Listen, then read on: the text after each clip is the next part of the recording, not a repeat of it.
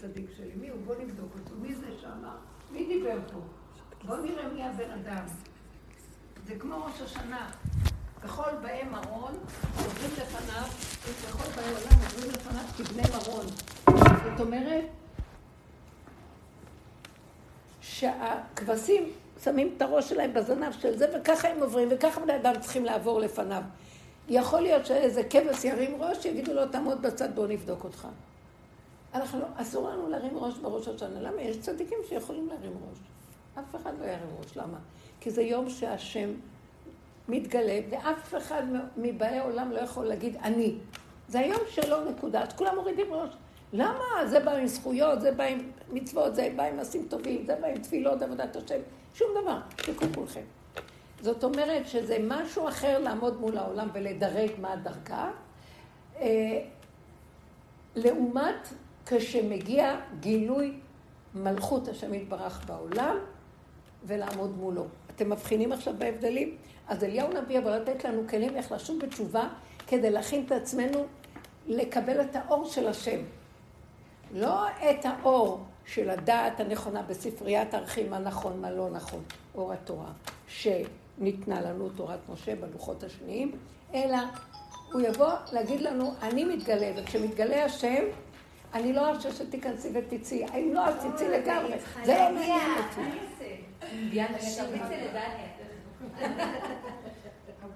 ואז, בואו נחזור עוד פעם בהתחלה. אנחנו לא מבינים, אה, שכחתי, אה, איך קוראים? תמר. אנחנו לא מבינים שאנחנו ישנים פה בתרדמת, כולל החרדים, כולל החילונים, כולם ביחד.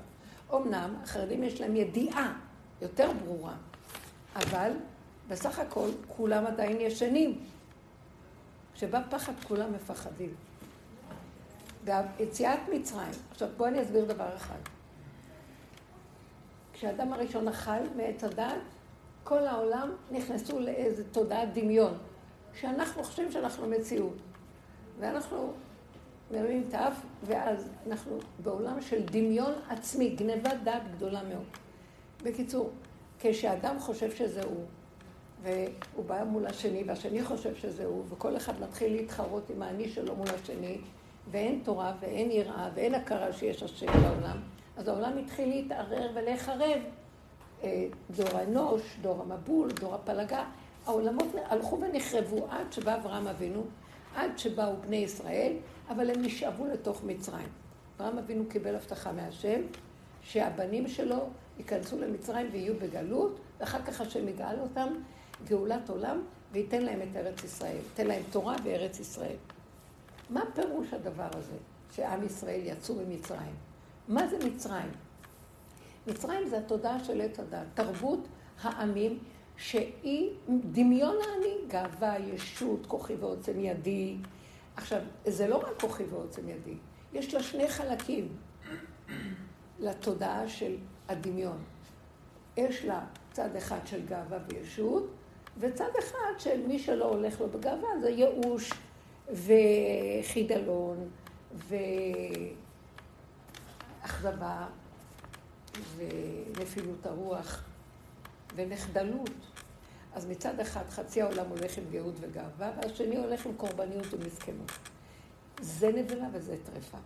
ואי אפשר להכיר את השם כשאנחנו תחת התודעה הזאת, כי כולם מלאים בכאבים. או זה יש לו גאות וגדלות, אבל מה, השני לא מקשיב לו, אז או שהוא יילחם איתו, וכל המלחמות על בסיס זה, וינצח אותו עם מדינות מול מדינות, או שהוא הולך במסכנות וחידלון ונותן לבעל הגאווה לשלוט בו.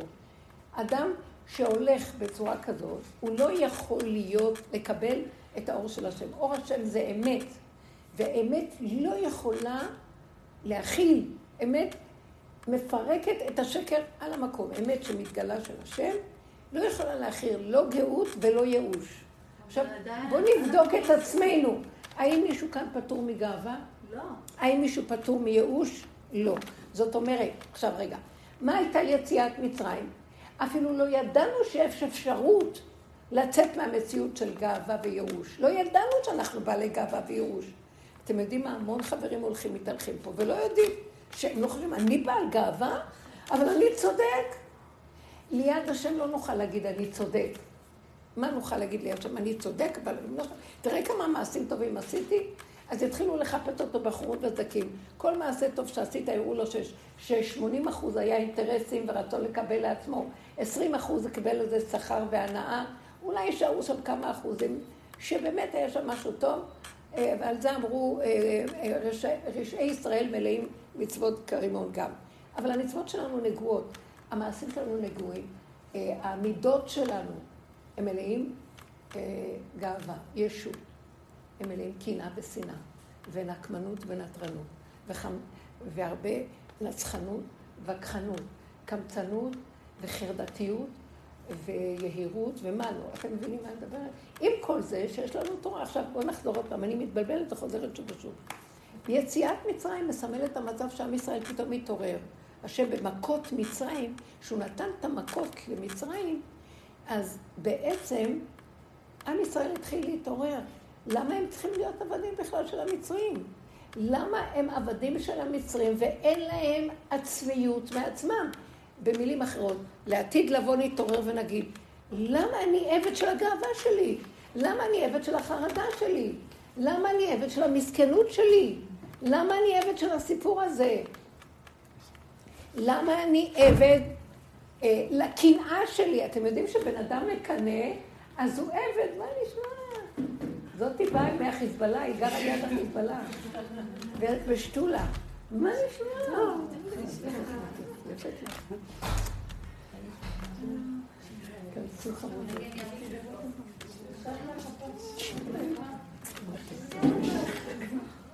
בקיצור, אני לא אמשיך לדבר, רק אם תבינו אותי שאני פשוט אומרת שבעצם אנחנו ישנים. עכשיו, במצרים הם היו ישנים בריבוע. אם, מה קרה במצרים? היינו כמו עובר במעי של מצרים, במעי הבהמה. הוציאו אותנו ממצרים, והשם אמר לנו, אתם יודעים? אתם שבויים פה, אתם משועבדים פה. זה סיפור שבאמת הוא סיפור מאוד פשוט, הילדים אוהבים אותו. היינו עבדים לפרעה במצרים, ויצאנו ממצרים. ואז קיבלנו אה, חירות מהשם, ואנחנו כבר לא שייכים למצרים, אנחנו נגאלנו. קיבלנו תורה, ונגאלנו, יש לנו ספר חוקים, ועכשיו הוציאו אותנו משעבוד מצרים, ואנחנו, יש לנו כללים איך לעבוד מעתה ואילך, כדי לא להיות בגלות, לא להיות בשעבוד. אבל אתם יודעים מה? אחרי שיצאנו ממצרים, אני מפחדת שיראו לי בעורף, אז אני לא יודעת. אחרי שיצאנו ממצרים, נשתעבדנו עוד פעם בגלות בבל. בית ראשון נחרב, בית שני נחרב, גלות בבל, גלות יוון, גלות אדום. וחזרנו עוד פעם לגלויות.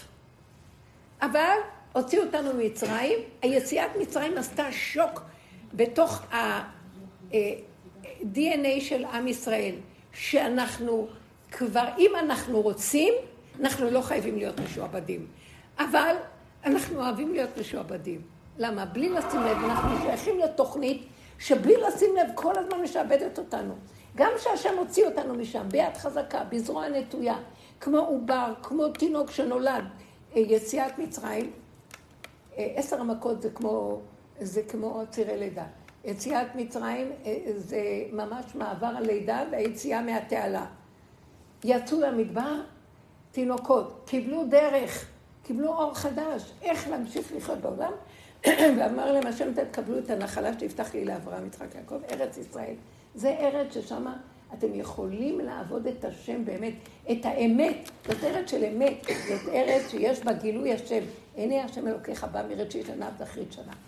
אבל עם כל זה שהיינו במצרים, שיצאנו ממצרים, וראינו אורות, ראינו ניסים לא בדרך טבע בכלל. חזרנו ונשתבענו, קיבלנו תורה, מתן תורה היה גילוי השם, אבל זה לא שרד.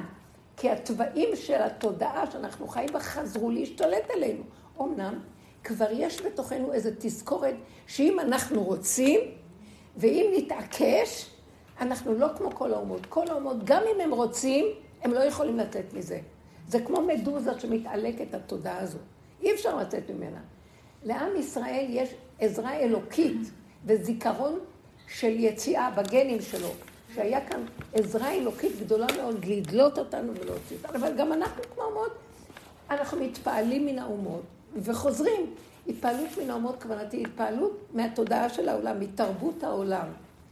עכשיו, מה זה תרבות העולם? מה זה עץ הדת? זה, זה דמיון, דמיון של ישות, שהוא מחולק תמיד לטוב ורע לשתיים, והוא מתרבה ומתגדל, והאדם מרחף, והוא לא חי עם האמת הבסיסית של עצמו, שהנשימה שלו זה בורא עולם. הוא לא חי עם האמת מבשרו, הוא חי עם הידיעה של האמת. קיבלנו תורה, והתורה היא בידיעה, היא לא ירדה לבשר. הלוחות הראשונים היו בבשר והיה גילוי השם. הלוחות האלה נשברו, ומאז אנחנו משננים ולומדים, וכל הזמן צריכים לשנן, ומקיימים. אבל כאילו אנחנו מקיימים מפה עד פה, מפה עד פה, אין לנו, אין לנו קשר עם המידות והצבעים. וכל האיסורים של הגלויות שחזרנו אליהם, זה בגלל שאין לנו חיבור לחיות את הסכנה שלנו, כמה אנחנו באמת לא חיים באמת עם האמת. אנחנו לא באמת חיים. מה האמת שלי? שמכאן עד כאן יש לי ידע, הבנה, השגה, שינון, לימוד, התאמנות. במידות, בא האדם מרגיז אותי, אני אתרגז עליו, ואני גם מצדיק את עצמי שאני צודקת.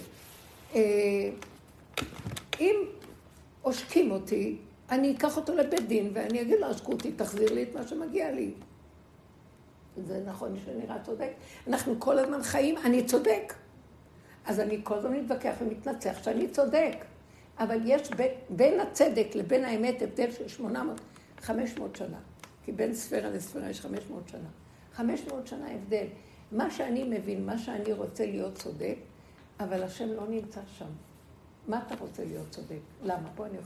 השם אומר, למה אתה חושב שלחתי לך את ההוא שעשק אותך? גם אתה עשקת כנראה. אז אני מנקה לך את החשבון דרך זה. אבל אני לא יודע, אני לא רואה שעשקתי, לא... אה, כי אתה לא יודע מה יש בתוכך. אתה לא חי את מה שקורה לך, אתה מכסה, ולא שם לב, פה אתה לוקח, פה אתה זה, אתה מחפף מכאן ואתה מעגל פינות משם, אתה לא שם לב. יום אחד בא מישהו ומראה לך משהו ואתה מתחיל להצטדק וזה והולך לבית דין. ברור שבית הדין, אין לנו רק מה שעינינו רואות, הדיינים יגידו, השם יראה ללבב. אבל אני, אם אתה רוצה שיהיה גילוי השם בתודעת אמת, אז אתה צריך להיכנס לתוך עצמך ולראות שאתה לא יכול להשיג את השם עד שלא תכיר שהיא, שאתה גונב גם, שאתה גם זה שיש לך כעס. אנחנו במלחמה האחרונה אמרתי לכולם שחמאס זה בתוכי, למה אני לא כועסת על החמאס בכלל? למה השם שולח לנו את החמאס? אתם קולטים מה אני מדברת? טוב, תחזור עוד פעם. זהו, מעכשיו אני רק אשאל, אני רוצה ש... קודם כל תמר תשאל שאלה. אני לא אדבר יותר, כי אני יכולה לספר סיפורים מאוד יפים, אבל יש לכם שאלות, יש לכם שאלות. נגיד הצלחנו בתודעה אה, להבין שאני יכולה לחיות בלי גאווה. אבל רגע, רגע, רגע, קודם כל, אתם קולטים רגע מה הייתה יציאת מצרים? אתם קולטים מה הייתה יציאת מצרים?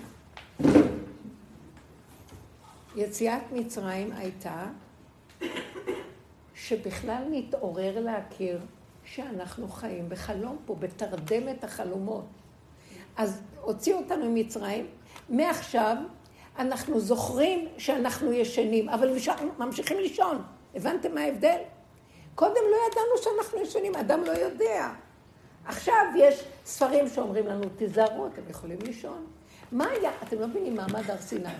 הם באים לשם כולם בכזה דבקות, נקיות. מה הם שומעים? לא תרצח, לא תגנוב, לא תנאף, לא תחמוד. הם נבהלו נורא והתעלפו. למה? כי השם פשוט התגלה, ואז הוא פתח להם את הסתום ואמר להם, חבר'ה, אתה, רוצ... אתה בחזקת רוצח, אתה בחזקת נואף, אתה בחזקת גנב, אתה בחזקת ג... כל מיני, כן, חמדן, ועכשיו, אז אה, אני נותן לכם תורה. לא תנאף, לא תגנוב. הם התעלפו, הם חשבו שהם הולכים לקבל את תורת המלאכים, תורת שירת הבריאה העליונה, את... אה, את אה, מעשה מרכבה, את הרבי שמעון אה, וכל האידרה, וכל הדברים האלו. מה אתה בא להגיד לי? לא תגנוב, לא תרצח, לא תנאף, כבד את אביך ואת אמך. עשב כיבד את אביו. מה אתה בא לתת לי? הם היו בשוק, אז הוא אמר להם, אתם יודעים מה? גילוי שלי השם מתגלה כאשר המידות שלכם במעיים נקיות. יש לכם מלא לכלוכים, יש לכם ביוב גדול בתוך המעיים ואתם חושבים שאתם צדיקים. אני לא יכול להתגלות עליכם עם הביוב הזה. חלק הראשון תנקו את המוח ואת הדעות ותתחילו לקנות דעת נכונה. חלק שני, תיקחו את הדעת ושימו אותה ללב, ידעתם והשמות על לבביך. או אז תהיה גאולת עולמים, ואני אתגלה ואגאל אתכם. אתם קולטים מה אני מדברת? כל עוד אתם לא מכירים מה המטמוניות שבתוככם, תחלמו על השם. אין גילוי השם, כי השם לא יכול להיות במקום הזה של הלכלוך. למה גאולת מצרים הייתה בחיפזון, בבהילות יצאנו ממצרים? האור ירד, דילג, פיסח. אה, למה? כי הוא לא יכול להישאר בערוות מצרים. הטינוף של מצרים היה מזעזע, והאור לא יכול היה להישאר שם. למה? בשנייה אחת היה יורד, מפוצץ את המצרים וגם את היהודים, ולא היה ניכר השם, שהמצרים יראו, אתה ידעתי כי השם הוא האלוקים, ועם ישראל הולך לאיבוד. כי האור הזה לא מכיל את הלכלוך, תבין מה את מתכוונת? הוא לא שהוא לא מכיל. אה, חייב לעשות איזה שדרוג. שהאדם יעשה תשובה על המצב הזה. אז, לכן יום הכיפורים, כשהאדם עומד עם כל הלכלוכים שלו, מתגלה האור הכי גדול, היום הכי קדוש בשנה, ומופיעים שם האורות הכי גדולים, י"ג מידות הרחמים מהאור הגנוז. למה? הוא אומר, התוודית על הלכלוכים שלך, עכשיו אני מתגלה. לפני כן אני לא מתגלה. אי אפשר להבין את התנאי הזה. עכשיו, איך? התוודית על הלכלוכים? אז תגידי עכשיו את השאלה שלך, את מה? כן, כן, מה שאלת? דיברת על זה שבן אדם, אה, כאילו, אני מדברת יותר עמוק מהשאלה אז אני אומרת... אנחנו בתוך העולם הזה, כן. והעולם פועל בצורה מסוימת. אם למשל קניתי כרטיס והייתה לי קורונה, לא יכולתי לנסוע, עכשיו אני פונה למשרד, אה, מבקשת כאילו להשתמש בכרטיס הזה, כאילו מבחינת, אני חושבת שאני צודקת. שמה? יש שם איזשהו מאבק. אז, אז, אז כאילו, אה, ככה העולם מתנהל. ואת אומרת, כאילו, אני צריכה תוך כדי להאמין בעצמי שאני יכולה לפעול גם בתוך העולם, בלי לחשוב שאני יותר טובה ממישהו, בלי אה, להאמין שאני יכולה לחיות בלי, בלי לשנות, בלי לחשוב שאני יותר טובה, בלי קורבניות. איזה שפה, כאילו השפה חדשה, אני רוצה שפה חדשה בעולם. שמעתם מה היא אומרת? זו שפה חדשה. אבל יצאנו ממצרים והם ראו את השם. מתנהל עכשיו מול זה שאני צריכה עכשיו להתמודד עם העולם. אז זה בדיוק, אבל את לא מבינה. יצאנו ממצרים והוא אמר, אתם לא צריכים להתמודד עם העולם. אתם רק שלי. אני עצרתי אתכם לי, הראיתי לכם שאני קיים, נתתי לכם תורה עם חוקה מדהימה, זה היה לפני שבירת הלוחות. גמרנו. אתם לא שייכים לעולם. אתם תהיו לי ממלכת כהנים וגוי קדוש. אני מביא אתכם... רגע, רגע. אל תגידי לי עכשיו. מה שהיה שם, מה שהיה הוא שיהיה, ואין חדש תחת השמש. הוא גאל אותנו, הרים אותנו, נתן לנו והראה לנו. מה אני באה להגיד לך? עם כל זה, התודעה של העולם שנקראת עץ הדת חזקה עלינו, ואנחנו נמצאים באוויר העולם, ועם כל האור שקיבלנו, אנחנו נשאבים לתוך הדמיון של האגו. אנחנו כועסים, אנחנו מאוימים מהשני וחושבים שהוא עשה לי ואנחנו לא רואים שיש כאן השם ששולח אותו להראות לי שבעצם הוא רק שליח להראות שבעצם יש לי חלק בכל הסיפור. למה גנבו אותי? למה לקחו ממני? למה הרגיזו אותי? למה שונאים אותי? כשיצאנו ממצרים זה היה ברור, יש רק השם ואין שני ואין שלישי ואין עולם, כי התגלה אור האלוקי. אבל לא עמדנו בדבר הזה, והישות של העולם מסביב, ערב רב שהיו בתוכם עשו את העגל, זה חוזר עוד פעם, אנחנו נשאבנו עוד פעם בתוך התודעה. זאת אומרת, המצב שלנו היום, שקיבלנו תורה, התגלה עלינו השם, יצא, קודם, יצאנו ממצרים, חצה לנו את הים, את, מה זה את הים? הוליד אותנו מה, מהבהמה ונהיינו מדרגת אדם. נתן לנו תורה, הוציא אותנו, הביא אותנו לארץ ישראל, כמו שאנחנו אומרים בהגדה של פסח. כל מה שהוא לא עשה, והתודעה של העולם חזרה והושפעה. אני רוצה דבר אחד להגיד לכם הדבר. אתם קולטים שאנחנו חיים בלוע של החיה או לא? אנחנו חיים בלוע של חיה. נשאבנו, היא בלעת אותנו, ואנחנו חושבים שאנחנו בני חורים נאורים. ויש לנו השכלות, ואנחנו יודעים, ואנחנו עושים, ויש לנו תורה, ויש לנו קדחת. ואני לא רוצה להגיד את המילה הסמוכה של זה. אתם לא מבינים את זה? שזה הכל רק מפה עד פה. מגיע איזה משהו של התנסות. איך משנים את זה? איך? איך משנים את זה? כאילו אנחנו בתוך איזה. טורנדו של הדבר הזה, ואי אוקיי. אפשר אפילו לצאת מתוך... מה את שומעת ביום. הכיפורים? אני שואלת אותו, איך אני משנה את זה? אומר לי, גברת, שאלו את רב אושר, איך, מה, איך מגיעים ביום כיפורים? איך מגיעים ליום הכיפורים? תן לנו הכנה ליום הכיפורים. הוא אמר להם, כמו כל יום, מה הכנה? אחר כך הוא אמר, אגיד לכם, אל תבואו עם הקיטלה הלבן, תרגישו אתם מלאכים ביום הכיפורים. תביאו את כל הכביסה המלוכלכת, מתחת למיטות, מהארונות, תביאו, תביאו, זה יום של מכבסה גדולה. ואל תתביישו מכלום. כי זה היום, כי ביום הזה יכפר עליכם מכל חטאותיכם. רק תתוודו לפני השם, תעמדו ותתוודו. שאנחנו מסכימים להכיר את מצבנו ולהתוודות, וליבנו נשבע, אנחנו רואים את המציאות שלנו בלי הדמיות ובלי כל מיני קשקושים וציפ, וסיפורים, אז זה מאפשר לאור הגדול שלו, אומר, שמעתי, סלחתי כדבריך. את אומרת, איך משנים, גברת? את לא יכולה לשנות. אי אפשר להימלט מהתודעה הזאת, זה עלוקה מדוזה. את עושה לה ככה, היא באה לפה, את עושה ככה, היא באה לפה, את לא יכולה. את יכולה רק לדעת שיש מדוזה שאת לא יכולה לה. אז אנחנו שכחנו שאנחנו חיים עם המדוזה וחושבים, לא, זה אני, זה רק במקרה. ההוא הרגיז אותי, אז במקרה אני רק רוצה לו לך. הוא יבוא אליך מפה ויתעלק מפה ויבוא מכאן ומכאן. מה שלא נעשה, אם זה הילדים, אם זה הבעל, אם זה החיים, זה העולם, זה מסביב. כל היום אנחנו מתגוננים והולכים. כל המצב שלנו במדינת ישראל, כל היום מאוימים מהמדוזה הזאת. כל יום מיוחדת באיזה מקום, ואנחנו כל היום רק מתגוננים לקיום הזה. למה אנחנו במצב הזה? כי אנחנו לא מוכנים להודות שאנחנו לא יכולים. כי אנחנו גורמים לה לבוא.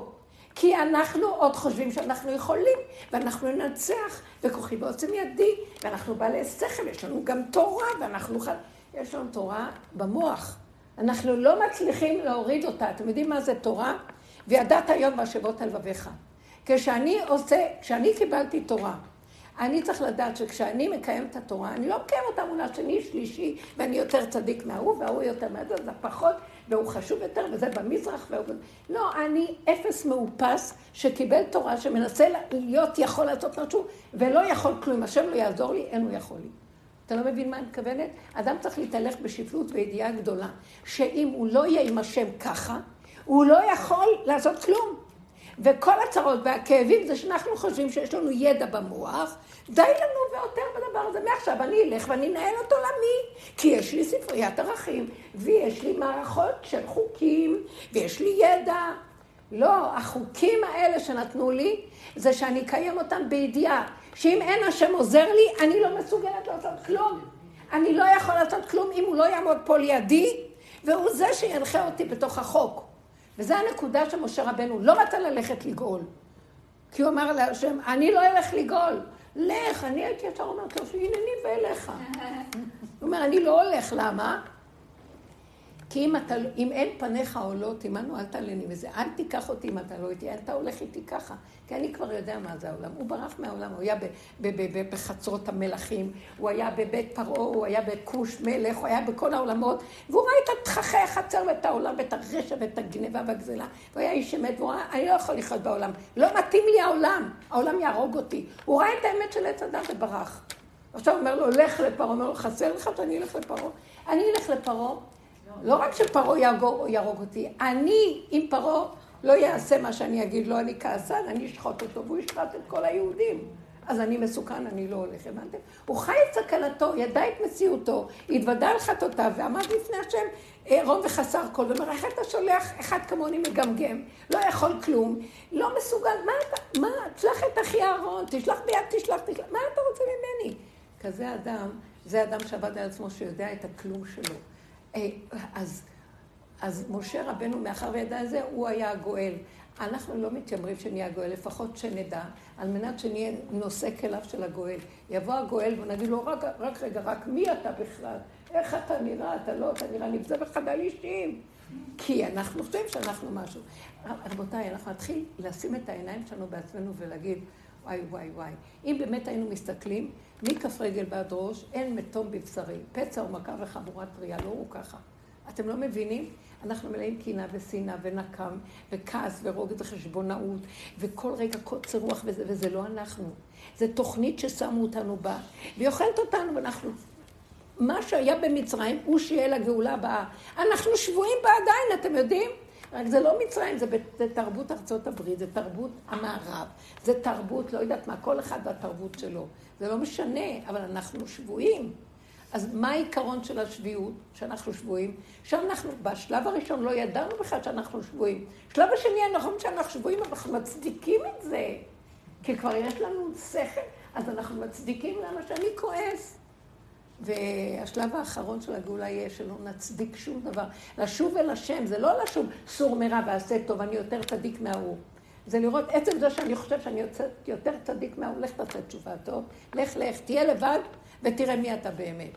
יהיר וגאוותן וטיפש ואוחז בעדת דמיון ותדמית חיובית עצמית, שמזה אתה חי, לא מהשם. תעשה תשובה. יראו לנו שאנחנו לא חיים באמת עם האמת. ההבנה היא לפני שאני יותר צדיק, שבכלל, בכלל, שזה מיותר, אין, אין שום השוואה. זאת ההבנה, עוד לפני שאני בכלל משווה. אין שום השוואה, אני מול השם, הוא מול השם. אנחנו צריכים להתחיל להתעורר. שאנחנו חיים עם דמיון, ולא באמת. קודם כל, הגאולה לא יכולה להיות אם אנחנו לא נדע שאנחנו לכלוך אחד גדול. דמיונות, דמיון אחד גדול. ואל תהיו כל כך רציניות, בנות. אנחנו צריכים להודות ולא לבכות מזה, גם להיזהר, לא להתייאש, ולהגיד אחר כך, כי ככה, אנחנו שבויים פה, אי אפשר, מה יעשה ילד ולא יהיה חטא? אי אפשר לשים אותו בתוך התודעה הזאת, והוא לא אה, אז נברח למדבריות, טוב? אז בואו נברח לתוך עצמנו. הוא אומר, לקראת הסוף כולם יברחו באמת, כי לא יהיה לזה סוף. ואז אני השם אתגלה ואני אטפל במה שקורה פה. אבל תקראו לי לפחות שאתם לא יכולים, אתם עוד חושבים שאתם יכולים, וכותבים אנחנו ננצח. ביחד ננצח. מה זה ביחד השלטים האלה, ביחד ננצח? אתם לא מבינים שאין כאן שום אחדות ורק דמיון האחדות? למה אני באה רגע, אני באתי לאיזה אחד... אה, במשרד החינוך, שהוא ראש של משהו, ואמרתי לו, ביחד נפעל. הוא אומר, גברת, כאילו, מי את, מה את בכלל מי לשים אותי ביחד איתך? כל דמיונות על הביחד הזה. זה עוד פעם סיפור של עץ הדעת, שאנחנו מחקים את האחדות, מחקים את החברות, מחקים זוגיות, אנחנו מחקים הורות, אנחנו מפגרים שלא מסוגלים להתמודד עם כלום. וחושבים שאנחנו וואו, ולא מוכנים להודות בזה גם. ולכן אנחנו נראים ככה. אנחנו כועסים אחד על השני, והכעס שלנו על השני, והתחת הדברים זה בגלל שאנחנו לא רואים את עצמנו, שבעצם זה מתוכנו הסיפור הזה, זה אנחנו. זה לא השני בכלל, זה אנחנו. אם היינו רואים את זה, הייתה, אף אחד לא היה מתגרש, אף אחד לא היה שובר את הבית. אף אחד לא היה מתהלך עם מרירות בתוכו. למה זה ככה, ומה הזוג שנתנו לו, ומה הסיפור הזה, ומה... הבנתם? אז אנחנו צריכים להכיר את זה. לא, את צריכה מישהי אחרת שתשאל גם. מה אתן אומרות? לא, כי זה לא יפה רק להלאות אותה. אמרת לאחדות, אמרת לאחדות שבאה מתוכי, מעצמי לעצמי, ואז כבר זה ניכר בחוץ. בסדר, אבל צריך לדעת קודם כל שאין לי... אה, אנחנו מסתתרים מאחורי דמיון המוח הגדול. עם ישראל, אחים! זה מאוד יפה, וזה מלהיב את הלב. אחרי רגע, אותו אח, שאח שלי עושה לי רק רגע ככה, אני לא יודע מה לעשות לו קודם, איזה אח ואיזה רע. אני, אני מתווכח איתו, מתנצח, כועס עליו, לוקח אותו לבית דין ולבית משפט ומוציא ממנו, מוציא לו את המיץ. אתם מבינים מה אני אומרת? זה רק בדמיון אנחנו אחים. גם העם ישראל הוא הפך להיות משהו דמיוני. אתם יודעים מה זה עם ישראל? אני רואה יותר ויותר. הגאולה האחרונה, כמו שאמרתי לכם, הגאולה של מצרים, היא גם תהיה באותה שורש של הגאולה האחרונה. אבל מה ששם היה בסיפור הכללי, בגוף הדבר, עכשיו זה צריך להיות בנפש הדבר. אני מרגישה שאני פרעה, אני מרגישה שפה יש את מצרים, פה יש גם את עם ישראל, פה יש את אה, משה, פה יש את אהרון, פה יש את הכל. אה, האדם הפרטי, אין מאחורי מה להתכסות. כלל ישראל. צריך לעשות תשובה בדרגה פנימית, שאם יש עשרה מישראל שיעשו תשובה אמיתית עד הסוף, תבוא הגאולה. שהם ידעו, מה אתה מתכסה מאחורי עם ישראל? כולנו אחים, זה מאוד יפה. זה, זה, זה דבר וירטואלי. אז בוא תראה לי שאתה באמת אח ורע. איך אני אדע שאני אח שלו, חבר שלו ומאוחד איתו? האם התאחדתי עם עצמי? האם אני אוהבת עצמי באמת? האם אני קשור באמת לנקודה? מה זה לאהוב את עצמי ולהתאחד עם עצמי? דבר ראשון, האחדות האמיתית של האדם עם עצמו זה להשלים שהוא הזבל הכי גדול ולא להישבר. אין אחדות יותר גדולה מזאת. שמעתם מה אני מדברת? שאדם יכיר את הפגם שלו ויגיד, אבל ריבונו שלום, כמה שלא עשיתי עבודה, המדוזה הזאת לא מניחה לי. אני לא יכול לחיות פה בלעדיך רגע. אז אני באמת, אין לי אחדות כמו שנדמה לי, זו אחדות וירטואלית מאוד יפה, אבל היא אחדות שתלויה בדבר. רגע בא משהו ומתפרק אה, מהאינטרסים, מיד אני רואה איפה האחדות הזאת נמצאת. אז אני צריך לדעת שאני, אין לי אחדות. והאחדות שלי היא תלויה בדבר דמיוני. ואחדות אמיתית, רק השם יכול לתת לי, כאשר אני מודה באמת של השקר. נמצא שיום הכיפורים היום הכי גדול בעם ישראל, למה? כי הוא מאפשר לנו להודות באמת לאמיתה, וזהו, שמע שאנחנו הג'יפות הכי גדולות שיש. ואז השם אומר, הנה אני, זהו, אתם לא צריכים לעשות יותר, את השאר אני עושה. הבנתם איזה תשובה אנחנו נדרשים לעשות? להשלים ולקבל שבמטמוניות שלנו, בתוך הנקודות הפנימיות... זה גם לא מספיק אבל. מה? כי, אז זה גם לא מספיק יום הכיפורים, חס וחלילה. כי את אומרת שאם עשרה אנשים יעשו תשובה באמת, יהיה... שמעת שאמרתי לך מה שרב אושר שאלו אותו, איך עובדים, איך באים ליום הכיפורים? הוא אמר, כמו כל יום. הוא עבד יום הכיפורים כל יום, אבל את אומרת, פעם בשנה יש יום הכיפורים, אז לא, כל יום. תקחי את העיקרון של יום הכיפורים, וככה תחי כל יום. שבא מישהו ורוצה עכשיו, אה, אה, מתחיל להתקיף אותך, תשתקי רגע. כי היום הזה, את עומדת מול השם, היום הזה, במצב הזה, את עומדת ואומרת, למה השם הוא מתקיף אותי? מישהו זוכר בכלל לעצור באותו רגע, אני כל כך מאמין למה שההוא עושה, שאני רק מחכה מתי לענות לו. ואם הייתי רגע מתאמן לא לענות, הוא מדבר וישר אומרת, או-או, הסכנה הכי גדולה עכשיו באה, שאני אפתח את הפה ואני ארד עליו ואני אראה לו מי אני. למה צריך להראות לו מי אני? כי התדמית, הוא נוגע לי בתדמית החיובית הדמיונית שלי, והוא מראה לי, הוא המראה שמראה לי מי אני. אז במקום שאני אראה את הנקודה שאני הולך לשבר את המראה שמראה לי את מי אני. לא. אז אם הייתי מתאמן, הייתי שותק, לא עונה, לבוא, הייתי אומר, השם שלח אותו, מה הוא רוצה להגיד לי השם? והייתי אומר לעצמי, כל מה שהוא אמר הוא צודק. והייתי אומר לו, כאן, נכון שאתה צודק, מה אני אעשה אחי? מיד ההרוג הזה נופל. אבל אנחנו לא חיים ככה. לא, לא זה מה ששאלת, לא הבנת את השאלה שלי כנראה. את אמרת שאם יהיה עשרה אנשים שיעשו תשובה באמת, שישימו כמה הם פגומים, אז יהיה גאולה. לא בייאוש, לא פגומים בייאוש. לא, לא בייאוש, לא. בהכרה שאנחנו תקועים ולא יכולים לעשות כאן כלום יותר ממה שאנחנו נכון, עושים. אז אף פעם אנחנו לא עשינו את זה באמת איפור. כל עם ישראל לא הגענו אף פעם לדרגה הזאת של התשובה הזאת באמת. לא. אני אגיד לך מה, אל תעמדי מאחורי עם ישראל. לא, אז אני מול עצמי. אז עוד יותר זה קשה, אם זה רק אני מול עצמי. רק את. אז מה, אני כזאת דפוקה? רק את. את לא יודעת כמה את דפוקה. לא, אני מתכוונת שבעצם אז לא עשיתי כלום. איך? אז בעצם לא עשיתי כלום. אני פה בעולם, לא. עושה כלום. לא, עשינו, לא התחלנו כלום. את יודעת, חנה, נכנסה לרב אושר, את מכירה אותה, אחותי. והיא צדיקה, היא באמת, כמה איסורים היא עברה, ועברה המון דברים. נפטר לילד מהמחלה, היה לה בעל לא קל בכלל, היא עברה הרבה מאוד. והיא באמת תמימה וטובה, ומה זה צדיקה? אז היא נכנסה לרב אושר, ורצתה ברכה, אז הוא אמר לה, מה את רוצה? אה, אני רוצה, אז לא יודעת, היא אמרה לו, אני רוצה ש, ש, שהשם יראה את העבודה שלי ושאני אהיה קרובה להשם. אז הוא אמר לה, את העבודה? שיראה את מה? אה, כן, התחילה לדבר. אז, אז הוא אמר לה, אבל אין לך שום אמת. את צדיקה, אבל אין לך אמת. מה? היא כמעט טלפון, מה זאת אומרת אין לי אמת? יש לי עבודת השם, יש לי תורה, יש לי מצוות, יש לי איסורים, יש לי כאבים. אז הוא אמר לה, איסורים? את עשית את זה לעצמך.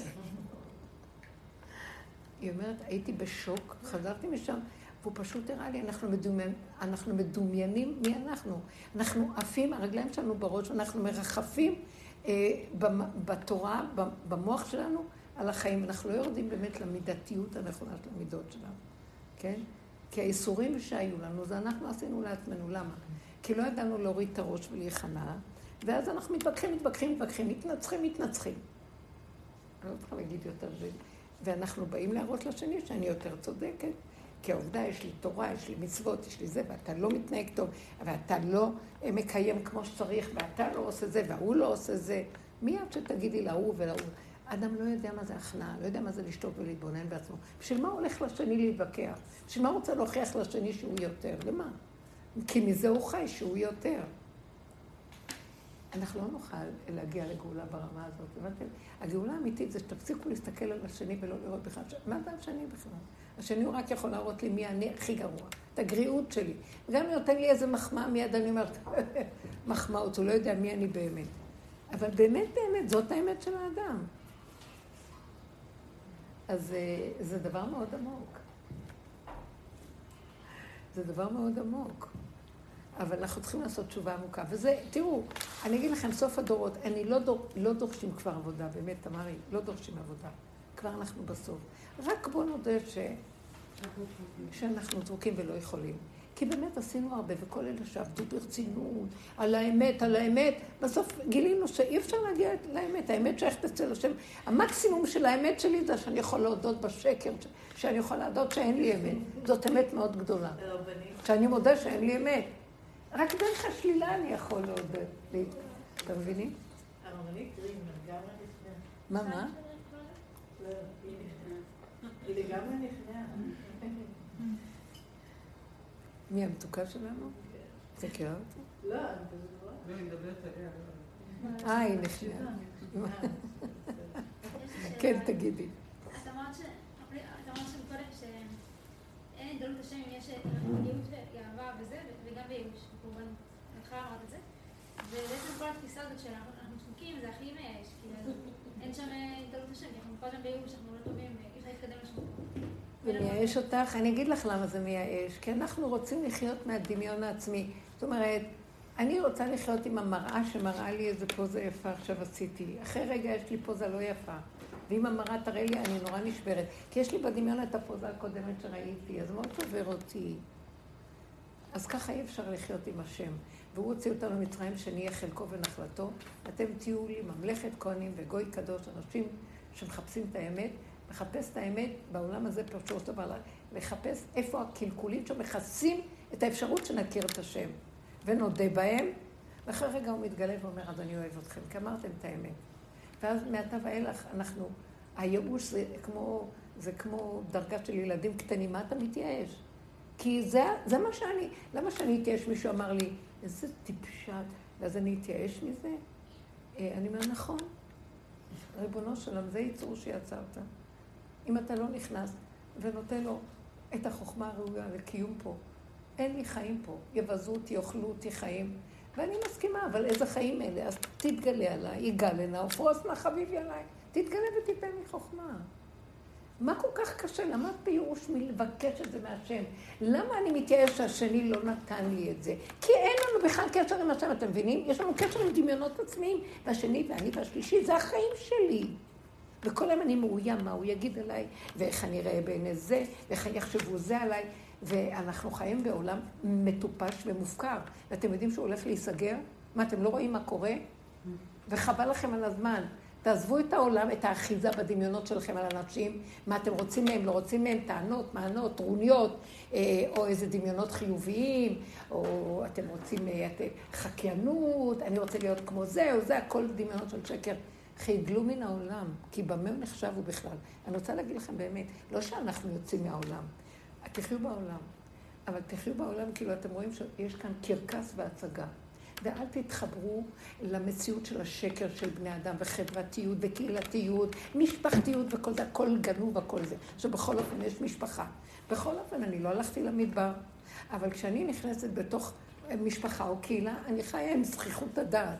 אתם מבינים מה אני מתכוונת? שחק קצת, היה לנו כאילו על זה, אבל באמת באמת, מה אכפת לי? למה לי להתקרב מדי? למה לי להתערבב מדי? כי אני יודעת שאני הוא רק ייגע בי ככה, אני אצא ככה, למה לי? מה אני צריכה את זה? אני אומרת לו, אבל תציל אותי. זה התלכלך הכל. המשפחתיות זה איזו נקודה שהייתה צריכה מאחד לאחד לחזק, שהשם כאן מחבר את המשפחה, ולא אני האימא הגדולה, מחברת את השבט שלי, ורודה בו ככה, שזה...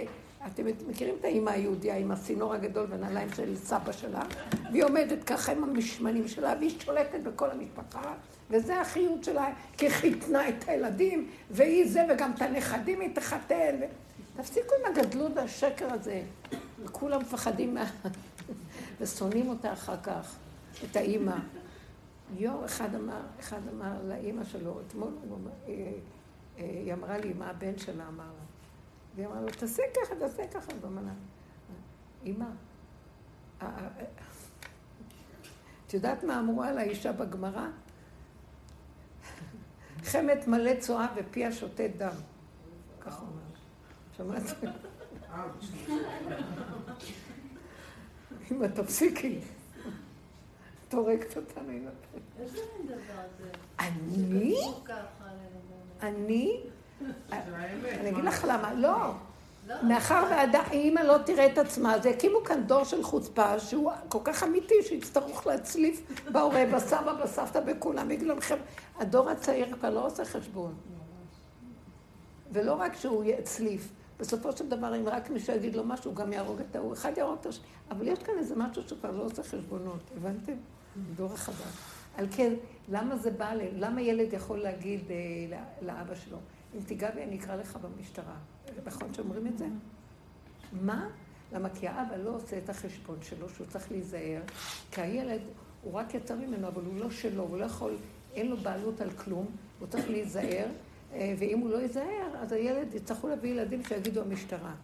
כי ההורה לא רואה את עצמו ולא רוצה לעשות עבודה, ואין לו חי את הסכנה שלו, ואין לו יראת השם באמת. שהילד הזה, מה אתה חושב, תעשה מה שאתה רוצה עם הילד? הוא לא שלך, אף אחד לא שלך פה. זה עובר דרכך. ורב אושר כל כך היה מתעקש על זה, שהילדים הקטנים האלה, ניתן להם כבוד, כאילו הם הכי גדולים והכי חשובים בעולם. ולא לכעוס עליהם ולא לשנוא אותם ולא להפליק להם, כי זה היצרים שלנו והעצבנות שלנו והגבוליות שלנו, שאנחנו לא יכולים לסבול את החיים מהצרות שלנו, אז הם על הדרך חוטפים אותה.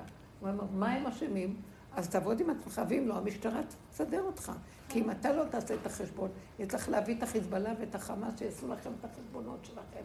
אתם לא מבינים שזה אותו דבר, אם זה במדיניות הגדולה ואם זה בקטן, מה ההבדל? זה לא נראה שזה עזר הרבה. מה, מה? זה לא נראה שזה עזר הרבה. כי אנחנו ישנים את חיינו, מה הדיבור הזה? באמת שנתעורר. מה קשור חיזבאללה? אם אנחנו רגע היינו אומרים, אבא, לא יכולים כלום, רק אתה היה מעיף את כולם. אבל אנחנו במדינה ששכחה, לא מדברת עליהם, כי אנחנו בפרט לא עובדים, למה שהכלל יעבוד? והמדינה חושבת, שנים של צה"ל עם כזה כוחנות, כוחי ועוצם ידי, ואנחנו ואנחנו וצה"ל וצה"ל, יאללה, תאכלו אותה, אתם, המדינה מתמוטטת, לא, אין מדינה יותר, שתדעו לכם. שמעתם מה אמרתי? אין מדינה. זה הולך ונגמר לקראת מלכות בית דוד. השם הולך לגאול פה ולהראות מה. המלחמה בעזה זה המלחמה של השם.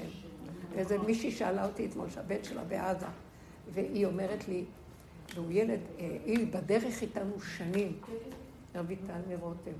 אז היא אומרת לי, הבן שלה, אה, גידלה אותם על הדרך, זה באמת אנשים מיוחדים. אז היא אומרת, אמא, אני אה, בעזה, אני... עכשיו, אנחנו מקבלים הוראות שם. ההוראה עכשיו היא לא באה מהבור, לא מקשיבים למה שנותנים הוראות. זה כבר... לא, לא, לא, זה כבר המפקדים במקום אומרים להם, ואז המפקדים אומרים, כל מי שעובר לידכם אתם יורים, בין אם זה איש, בין אם זה אישה, בין אם זה ילד, בין אם זה... לא משאירים אף אחד, יורים. אז הוא אומר, אמא, את יודעת מה? אני מגלה, אני כל היום רק הורג. את יודעת, את יודעת מה אני מגלה? שאני נהנה מזה. מה את אומרת על זה? ואז יש לי מצפון שאני מאדם כל כך נאור, וגדלו על ערכים כל כך של באמת, כאלה מידות וישרות ו, וחיפוש עצמי כל הזמן. בסוף אני רואה שאני אה, אני נהנה, אני, אני, אני נהנה לרצוח, מה יהיה איתי? אז היא סיפרה לי את זה, אמרתי לה, על המקום תגידי לו, כי הוא שייך בדרך, שהמלחמה הזאת של השם, וזה הנקם של השם. כמו שכתוב, אה, ידין בגויים מלא גוויות, מחץ ראש על ארץ רבה, מנחל בדרך ישתה, כן ירים ראש. זו המלחמה כבר של השם, והוא פועל דרככם. והנקמה המתוקה שלו, מה שהם עשו ליהודים בכל הדורות, יוצאת עכשיו. אז אתה מרגיש את הנקודה של הנקמות, זה לא שלך אישי. אל תיקח את זה אישי ותיכנס לאיזה יפייפות של השמאל הזה. אתה לא צריך גם לא ללכת, לא לצד. לא לצד של התרוננות הנפש ולא לצד זה. אבל תדע שמה שעובר דרכך זה שלו, זה לא שלך בכלל, ותעבור קדימה. תעשה את מה שמותר עליך. לא, כי זה בורא עולם עכשיו קם לנקום את נקמתו, אני אומרת לך. הוא אמר מלא גוויות, מלא גוויות. נזכרתי בפסוק, מלא גוויות, מחץ ראש על ארץ רבה, מלא גוויות. זה כאילו עובר דרכי, אז עובר דרכי עכשיו כעס, ועובר דרכי עכשיו גם אה, נתינה. כל דבר ממש, ואז ממש, אתה ממש. מפריד את כל הרגשיות. והדרמה של אנחנו אחרי כל לא כך אותו הרבה. עבודות, מה שעכשיו עובר דרכנו, אחרי הרבה עבודות של התבוננות והכרה, בהתחלה אנחנו עובדים כאילו בוא ננקה. כאילו אנחנו עומדים ביום הכיפורים ואומרים על חטא ועל חטא ועל חטא, כי אנחנו חושבים אחרי רגע אנחנו נהיה מאוד נקיים. אנחנו רק יוצאים מיום הכיפורים. אני ישר רצה לעשות עבירה בלי לשים לב אפילו. אני עוד לא גמרתי. והעובדה הכי מצחיקה, אני יוצאת נקייה טהורה. נניח שאחר כך הציבור אומרים ערבית מיד. נכון? מיד אומרים, זה נעילה נגמרת, ערבית. ואז אני אומרת, סלח לנו אבינו כי חטאנו, מחל... אבל אני לא עשיתי שום חטא מאז שיצאתי מפה. רק יצאתי ילדה נקייה טהורה. על מה אני עכשיו אומרת, סלח לנו, בערבית. משמע שזו תוכנית כזאת שאני חייבת כל הזמן להגיד סלח לנו, כן? כי אנחנו במציאות של חטא ונפילה כל הזמן. זאת אומרת, כל המציאות הזאת שהוא רואה אותנו, אומר, תקשיבו חבר'ה, זה משחק. ותגידו. אבל מספיק שאתם אומרים, זה כבר מסדר את הכול. אתם לא מבינים מה אני מדברת. מי שמבין, שנים אני מדברת. מה אתם חושבים, שאתם באתם היום ואז אני אסדר לכם 30 שנה של עבודה? 40? לא, יש כאן חבר'ה 20 שנה. דוד המלך, מודה ועוזב ירוחם. מה פירוש הפסוקים שאת אומרת? מודה, ומה שאת אומרת, רק תודו. אני מודה, ואתה- עוזב אותי. כאילו מה... מה זאת אומרת? אה, אז הפעם, כשאנחנו באים בכיפור, נדמה לנו שעל ידי זה שאומרים ככה, אנחנו נהיים צדיקים. לא, אני אשאר אותו דבר אחרי רגע. אבל בואו נצחק, זה כבר נהיה פורים אחרי כיפורים. אני אחזור, אם אתה לא תעזור לי, אני אחזור עוד ואני אעשה את אותו דבר, תרחם עליי. זה מה שהיא אמרה פה. היא אמרה, אז עכשיו אם עובר דרכי משהו, זה אתה, עובר על זה, זה אתה. כי אני כבר לא יכול יותר, עשיתי כל מה שאני יכול ועוד פעם זה קפץ, אז מה אני אעשה? התרבות הזאת מועדת. אם כן, אני מתחיל לחיות בסכנה שלי. חבר'ה, אני לא, לא בקלות, אני רוצה להתערבב עם כל אדם, עם חברה, גם המשפחתיות הכי קרובה, אני כל כך התרחקתי, אין לי כוח. אני שם, שלום, שלום, מה נשמע? ללכת לשמחות, השתגעתם, אני אמות שם? הרגו אותי, אני לא אוכל. אני בשמחות שלי, אחרי החופה רציתי לברוח ל- לשתות קפה בארומה. אין יותר מתוק מזה, מה אני צריכה את כל ההצגה הזאת וזה.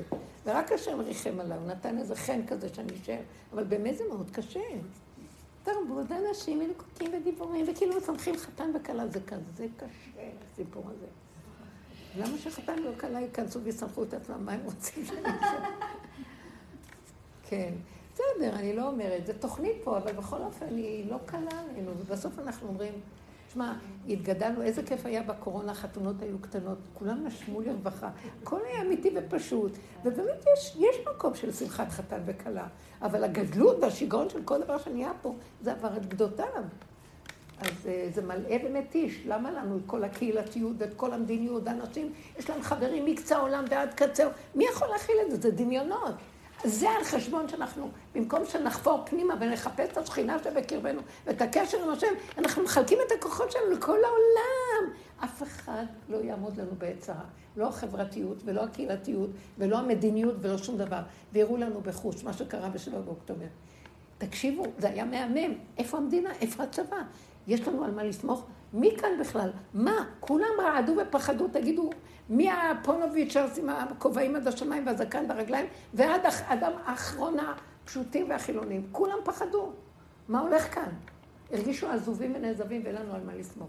רק אלה שבאמת יש להם תורה יותר מודעים לכך שיש לנו, אין לנו אלא לסמוך בדעת שלהם, אבל הם גם פחדו מאוד. כולם פוחדים בקורונה, הכי פחדו. פחדו מאוד. ומה מה כתוב? מי פוחד? פחדו חטאים בציון. האדם שהוא מכסה ולא יודע מה קורה לו, זה גורם לו שהוא יפחד. אם הוא היה מכיר ומודה, היה מפסיק לפחד. אני, אני לא יכול שלא לפחד. ריבונו שלם, תעזור לי. אחרי רגע הוא נרגע, הוא מתחיל להכיר שיש מי שמחזיק לו את הפחד. הפחד הזה זה הדמיון שלו. אתם יודעים מאיפה בא הפחד? כי אנחנו מכוסים וזה מקנן בפנים, והוא גודל שם. ואם הייתי רגע שם עליו פנס ומסתכל, אז הייתי אומרת, לא כזה... התבוננת על מקום אבננו, אבל אנחנו לא מוכנים לשים את הפנס. אנחנו שמים על השני את הפנס, בגללו, בגלל החמאס. החמאס רק מראה לנו את המציאות שלנו, מה אתם חושבים? לא סתם הציפו עלינו את כל הסיפור הזה.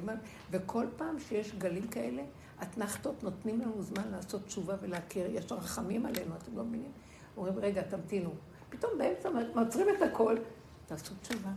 נותנים לנו הזדמנויות, פותחים לנו חלונות של הזדמנויות, מה אנחנו עושים? הולכים לישון, וחושבים, הקרקס הבא עוד מעט יגיע, בואו נחכה. בואו נחכה, מה התמונה הבאה? הבנתם? ככה אנחנו נראים. בואו נעשה תשובה אמיתית. תשובה אמיתית זה לשוב ולהכיר שאנחנו לא יכולים כלום אם אתה לא תחזיק אותנו. כי כשאדם עושה תשובה אמיתית והוא חוזר פנימה, פנימה, פנימה, הוא רואה את הגבוליות שלו, הוא רואה את האין אונים שלו, הוא רואה את האפסות שלו, כי יראה כאוזלת יד באפס עצום ועזוב. ואז הוא אומר להשם, אני לא יכול כלום. הוא אומר, או, זה מה שאני רוצה לשמוע. מה אתה הולך לי בכל העולמות בגדלות שלך? למה, מי אתה? מי אתה חושב שאתה בכלל? בגלל זה אני לא יכול להתגלות עליך, אתה לא מודה באמת. והאמת, איך אני יודע שאני כלום? יש לי תחושה שאני משהו. מתחיל להראות לכולם, הכל זה כאילו. כל הגדלות של המדינה והמשרדים, אף אחד לא יכול לעשות שום דבר. יש לי חברות בדרך שהן עורכות דינים, ויש להן משרות רמות במשרד החינוך, בכל מיני מקומות בביורוקרטיה. הם אמרו, אף אחד לא יודע מימין לשמאל מה קורה.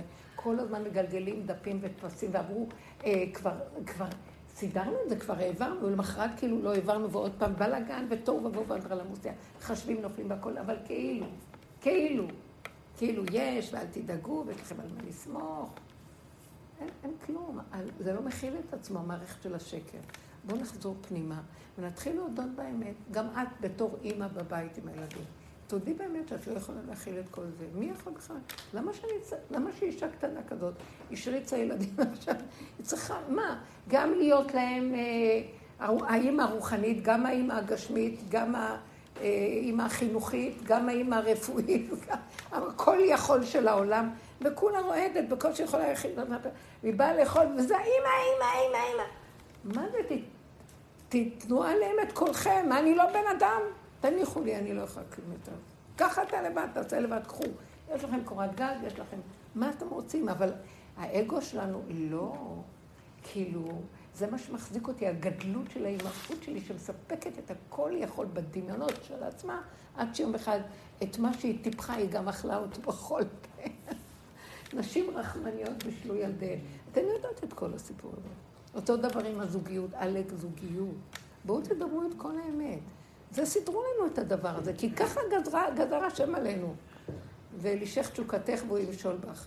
גם אם האישה חושבת שהיא, שהיא לא, שהיא לא אה, נותנת שימשלו בה, אז הפחד שלה, שמא ייקחו לה את השליטה, זה גם, מה זה משנה?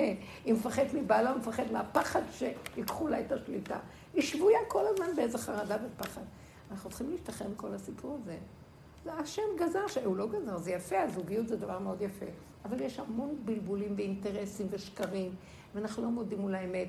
אחד נצל את השני, ואין אה, הגינות וישרות. אם, אם היינו עובדים עם השכינה הפנימית שלנו, היינו מודים באמת. והיינו מתחילים לעשות הפרדת כוחות. אנחנו תחת קורת גג אחת, יש לנו אה, תפקידים משותפים, אבל התפקידים אה, זה של השם, ואני משרתת את השם בתפקידים האלה. מה זה קשור שאני אבוא בטענה מזה להוא, מההוא, להוא, ולמה וכמה ואיך? וכל אחד יעשה את מה שהוא צריך לשתוק, ואל להסתכל על השני בכלל. זה מאוד יפה. אז נהיה, נהיה בית שאפשר להגיד שיש כאן השם בין שני בני הזוג הזה, שכינה ביניהם. והילדים גם אה, מרגישים שיש כאן יד שנכנסת, אבל אנחנו לא חיים ככה. זה בא בטענות לזה, וזה יש לו צרות עין על זה, וההוא עוקב אחרי זה, וההוא אה, דואג או, אה, מה אני אגיד, חושד בזה וזה, מה, כל מיני. אז הלכנו לאיבוד, אנחנו חיים באמת, יש מציאות, מציאות של מסכנות וצער ורוגז ומכאובים, כאשר החיים מאוד מאוד טובים. אם היינו חיים השכינה בפנים. מדברים עם השם, אומרים לו, נזהרים, אבל צריך לתת קצת עבודה. אני לא מוכנה להיות עבד של שום אדם. אני לא מוכנה להיות עבד של הצבעים שלי והדמיונות שלי, אדם שלא בא בטענות, לא בא לי, למה הוא לא מקשיב לי? אני באה בטענות, למה? אם היית אומרת את זה מהמקום הנכון, מיד השם היה קולט את האמת, והיה מקשיב, כנראה שאת לא במקום הנכון, מה המקום הנכון? אני מדברת על מהכעס, מהרוגז, מהחרדה, מהפחד, מה, מה, מהנקמנות, מה, זה לא טוב. אז מתחילים לעשות עבודה. מה העבודה? תראי שאת עובדת עם נקמנות. ואז אני אומרת לו, אבל אה, כמה שלא עשיתי עבודה על נקמנות, היא יכולה לצאת. אז התשובה שאני מקבלת הרבה פעמים זה, אם את תוציאי את הראש לעולם, מיד תצא לך הנקמנות. אני מציעה לך שתחי בעולם כאילו את לבד בעולם. אבל תהיי בתוך העולם, שמעתם? תראי את השני, אבל את תראי אותו. כי ברגע שתראי אותו מדי, תתחילי ליפול. ברגע ש... נניח הוא שואל שאלה, תתחילו רק לדבר, יש הרי ויכוח. אז תגידו שלום, מי לא טובה? אז מה, לא יהיה שיחה בינינו? כן, לעתיד לבוא. למה לא? מה אתם צוחקים? זאת אומרת שיהיה בגרות של שני אנשים שחיים, אנשים שחיים בסכנתם מפחדים, לא אחד מהשני, מהשטן ש, שנמצא בכל אחד. יש בתוכם, מה אתם חושבים שאנחנו יושבים פה?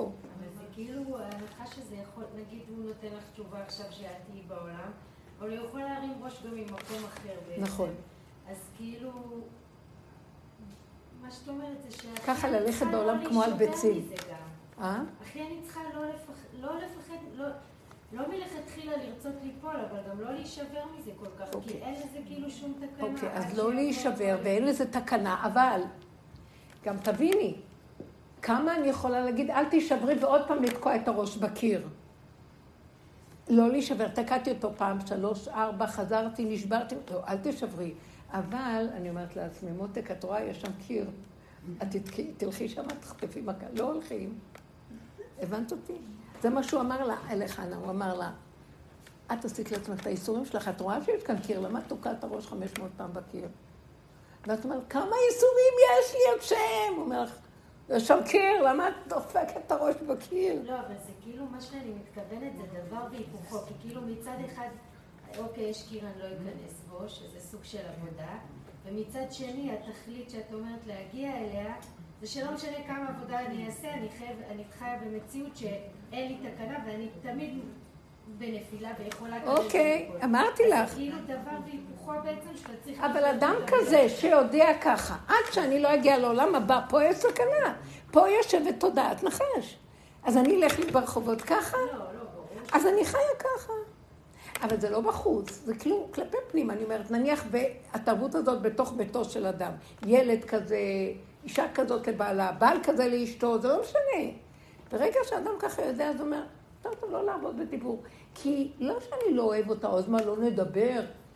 זו תקשורת של מריבה, זו תקשורת שהיא מעוררת את הנחש שמת לסכסך ול, ו, ו, ולאכול אותנו. למה שאני אספק לו מזון? שקט, שקט. התקשורת הפנימית היא חיבה אמיתית של ניקיון כמו ילדים קטנים שמחים. ולרגע אוכלים, שותים דברים פשוטים, אבל למה להיכנס למקום שיש סכנה? זאת אומרת שאני חיה את הסכנה הזאת, אז אני יכולה לחיות בעולם, אבל אני שמה לב שהעולם שלי נהיה מצומצם, פחות חברות. כי למה? אה, אני מרימה חברה טלפון. איזה מין חברה? כמה אני אתקשר אליך ואת לא עונה? אני כועסת עלייך, את לא מתנהגת יפה. מה, אני חייבת לך משהו רגע, לא רוצה לענות. אז את לא חברה, נכון. את מבינה? אדם מתחיל להגיד, אני מבינה אותה, והרבה פעמים שאני אומרת למישהו, עכשיו זה כבר לא, אבל מישהי מספרת לי, הבנות מספרות לי, שאם אנחנו נגיד לחברה שלי את האמת, אני לא יכולה להיות חברה טובה, זה מה שאני. הבנות שעובדות בדרך, אז החברה אחרי רגע אומרת, רק אותך אני אוהבת מכל החברות, כי את אומרת האמת. מה יש לכם? כולכם, רגע, סליחה, ממחר אני אהיה חברה יותר טובה. לא, כל אחד יגיד את האמת, אותו דבר לבעל, סליחה. יש אוכל, יש מתיקות, אני עושה, ביני לבין השם, אני עושה כמה שאני יכולה, שבאמת התפקיד שלי יהיה בסדר. חוץ מזה, אם יש טענות, אני אגיד לך את האמת, אני מבינה אותך, אבל אני לא יודעת מה לעשות יותר. אני אוהבת אותך, שלום, כל טוב. מה יש לכם? מה, אתם לא רואים את זה? כי אין לזה סוף. למה להתגרש? למה לפרק בית? למה? כל אחד צריך להיות אמיתי עם עצמו ולבחון את עצמו, בחורים וסדקים, איפה הוא באמת, שהוא יהיה באמת הגון, כי יש לו תפקיד. מה אני צריכה שאני אתלונן? אמא שלי עוד מתלונן, עוד לא הגעתי לנקודה של הגינות אמיתית עם עצמי. ואני אומרת, אז אני באמת לא יכולה ואני צריכה לעשות תשובה, אבל לא בא בטענות למה השני מתלונן, השם אמר לו להתלונן, ולא שהוא יותר טוב ממני, זה לא משנה לי. שיעשה את העבודה שלו, אני לא אנדב אותו לעשות עבודות. האדם צריך להתחיל להתכנס פנימה, ובחורים וזקים לחפש את עצמו ולעשות תשובה אמיתית. לראות את הדברים ולהודות באמת ולהגיד את הנקודות ולבוא לפני השם, עד שהוא יישאר במקום שיגיד, ריבונו שלם, תכלס, רגע, אני רק מוציא את האף לעולם, אכלו אותי פה, אז אני לא רוצה להוציא את העולם. אתה יודע מה, ריבונו של עולם? אני רק רוצה להיות איתך. אתה יודע משהו? אז אבל אתה רוצה שאני אהיה בעולם, למה אתה רוצה שאני... קח אותי מהעולם ונגמר. לא. כי אתה רוצה להתגלות דרכי בעולם, אני הצינור שלך. אז אתה רוצה שאני אהיה בעולם, אתה לא רוצה שאני אהיה מעורב בעולם, בתודעה של העולם, בחברתיות, בשקרים המשפחתיים, בכל המערכת הזאת, אבל אתה כן רוצה שאני אהיה בעולם. אני כן אעשה ככה, ואני כן, וכאן נעשה את מה שאנחנו צריכים, אבל קטן ופשוט, כשהלב שלנו והמוח שלנו לא עליהם, רק עם בורא עולם. אתם יודעים איזו תשובה אמיתית זאת? כל אחד נברא לשרת את בוראו. לכבודי בראתי, עצרתי את עולמי. הוא לא רצה. אנחנו עזבנו אותו, ועשינו לנו כאן מעגלי חברות, מעגלי משפחתיות, מעגלי עולמות, והוא אומר, אבל אני רעב וצמא, אני בראתי את עולמי בשבילי, לאן הלכתם לי? אתם מבינים מה הוא אומר? ועכשיו הוא ידרוש שנבוא בחזרה אליו. יש לו קנאה. הוא מסכסך בין בעל ואישה. אני ראיתי שכל הסכסוכים זה בורא עולם עושה. הוא אומר, אה, את מדי אוהבת אותו, בואי אני אראה לך. זה לא אהבה אמיתית, זה אהבת אינטרסים. העונג של השם הוא כל כך כל כך דק. קודם אני יכולה לנשק אותך לפני זה. תראו, אנשים שעובדים שנים שנים, מי מבינה מה היא אומרת? הוא כל כך דק, שחייב לנטרל הכל. אתה מנטרל הכל, הוא קנאי! ואז ברגע שאת מנטרלת הכל, פתאום אהבה ככה נמצאת פה בשפע, אהבה פה קצת, אהבה פה קצת, אהבה... למה? למה? כי את נתת לו משהו ברא לכבודו, הוא יגיד לך, עכשיו אני אסדר לך את עולמך. הוא מחבר אותך עם זה ועם זה ועם זה. אבל הוא אומר, אבל אני המנהל פה את העסק, לא את, עם התככים והמזימות שלך. אתם לא יודעים שהוא רוצה להתגלות? מה זה גילוי מלכות בית דוד? גלות של אמת יושב, שהשם מתגלה פה, והוא מנהל את עולמו דרכנו. הוא ינהג, ככה הילדים יפרחו לנו, ככה יש לו בית, ככה יהיה הכל. מה? מה אנחנו משיגים עם כל המלחמות שלנו, עם, מהאגו הזה שאין בכלל השם? רק ספריית ערכים של כאילו. אנחנו לא חיים באמת. וגם גם צריך לעבור דרך ה... רבי נחמן אומר שאין ייאוש בעולם כלל. ייאוש זה אשליה. אבל זה אשליה שחייב לעבור דרכה כדי להוריד את הכוחי ועוצם ידי. ברגע שאני מתייאשת מהכוחי ועוצם ידי שלי, אז נפתח, נפתח השער. כי אז אני לא מנסה כל הזמן, כי אני מבינה שאני מוגבלת. אני מוגבלת, בשם השם אתה משלים אותי. אין לי נכון. סיכוי. לי אין סיכוי. את מכירה אותה? מה, אתם לא נולדתם מאותה, מאותה ביצית? אפילו הבנות שלנו חברות. זה מדהים, אתם לא מבינים כמה שזה אמיתי ופשוט. עד שלא, כי יראה בפרשת האזינו, כי יראה כי אוזלת יד ואפס עצור ועזוב. עד שלא נגיע לאוזלת יד, ל- לפרק את הדמיון של כוחי ועוצם ידי, ונסכים שאנחנו יכולים. ולא בשיוורון, כי זאת האמת. עוד בתכונה אנחנו סבורים אנחנו לא יכולים, כי אנחנו נפרדים מדמיון הישות. אז זה עוד לוקח לנו זמן אה, אה, כי להיפרד מהדמיונות. אבל באמת, בסוף שמגיעים, למה שאני אגיע לזה בסוף? כי אני אגיד לכם את האמת, כמה אני אכה את עצמי בעצמי, וכמה אני אספוג מכות מהקירות והעולמות. בסוף אני חס על הנפש, אני אומרת, תכני, תורידי ראש, תגידי נכון, יהיו לך חיים הכי טובים, מה, מה את רוצה? אתם לא מבינים שזה מה שנדרש מאיתנו? כאילו הפוך מייאוש. לא. איזה אור, איזה שמחת עולם. הכל טוב לי פתאום, כאילו. וואי, וואי, גילוי השם ממש. הכל משתחרר, אז ייאוש זה זה החוויה האחרונה שלי. ממש. זה, תבינו, ובדיוק זה מפחיד. עץ הדת אומר, לא, יהיה לכם ייאוש שעה. כי אין לו אפשרות אחרת, הוא רק בדמיון של וייתם כאלוקים. אבל אלוקות אמיתית נמצאת בזה, תרפו. אנחנו יוצאים מכיפורים עם אור כזה בסוף היום כיפורים. כאילו רק תגידו את האמת ותיכנו, אבל אל תישברו. אסור לנו לצאת שבורים. אנחנו, אה, כשאנחנו עושים תשובה זה לא שיוורון. השיוורון הוא, הוא, הוא שיוורון מהאגו. מה, טוב, בדיעבד אני מוכן. לא, מלכתחילה הכי כיף להיות שם. מי סיפר לי את הסיפור הזה שאני צריך כל הזמן להילחם על החיים שלי ולהראות שאני פה מסדר את העניינים? יושב כאן איזה רשע ומשגע את כולם, אתם לא מבינים? והוא המשעבד הראשי, זה פרעה. זה הטלה של פרעה, זה הכבש, עבודה זרה, להרים את הראש. השם אמר להם, קחו את הראש הזה ותורידו אותו למיטה, למטה. תקשרו אותו שם. אל ת... שלא יעשה ככה. אני אגיד לכם את האמת, אנחנו צריכים ענווה והכנעה, אבל אמיתית, זה לא מילים של, אה, של הספרייה היפה, אה, ענווה, הכנעה. משה רבנו היה ענב מכל אדם. איך שאנחנו מבינים את זה. משה רבנו, הוא, הוא רק עמד לפני השם ורק ראה את השלילה של עצמו. והודה עם כל השלילה, והסכים לכל השלילה של עצמו, והשלים וקיבל את הכל. וכשהשם אומר לו, לך תיגל, הוא אומר לו, מצאת את מי לשלוח. אני רק אראה את פרעה החצי מטר הזה, ואני ארבע אמות, שש אמות, אני לא יודעת מה הוא היה. כמה זה? הוא היה חמש וחצי אמות, כן. שזה כמעט שלוש מטר. אני אקרקס אותו ואני אכמת אותו, הוא ירגיז אותי, אני לא הולך. תקשיבו. אז הוא אמר לו, אני לא יכול ללכת.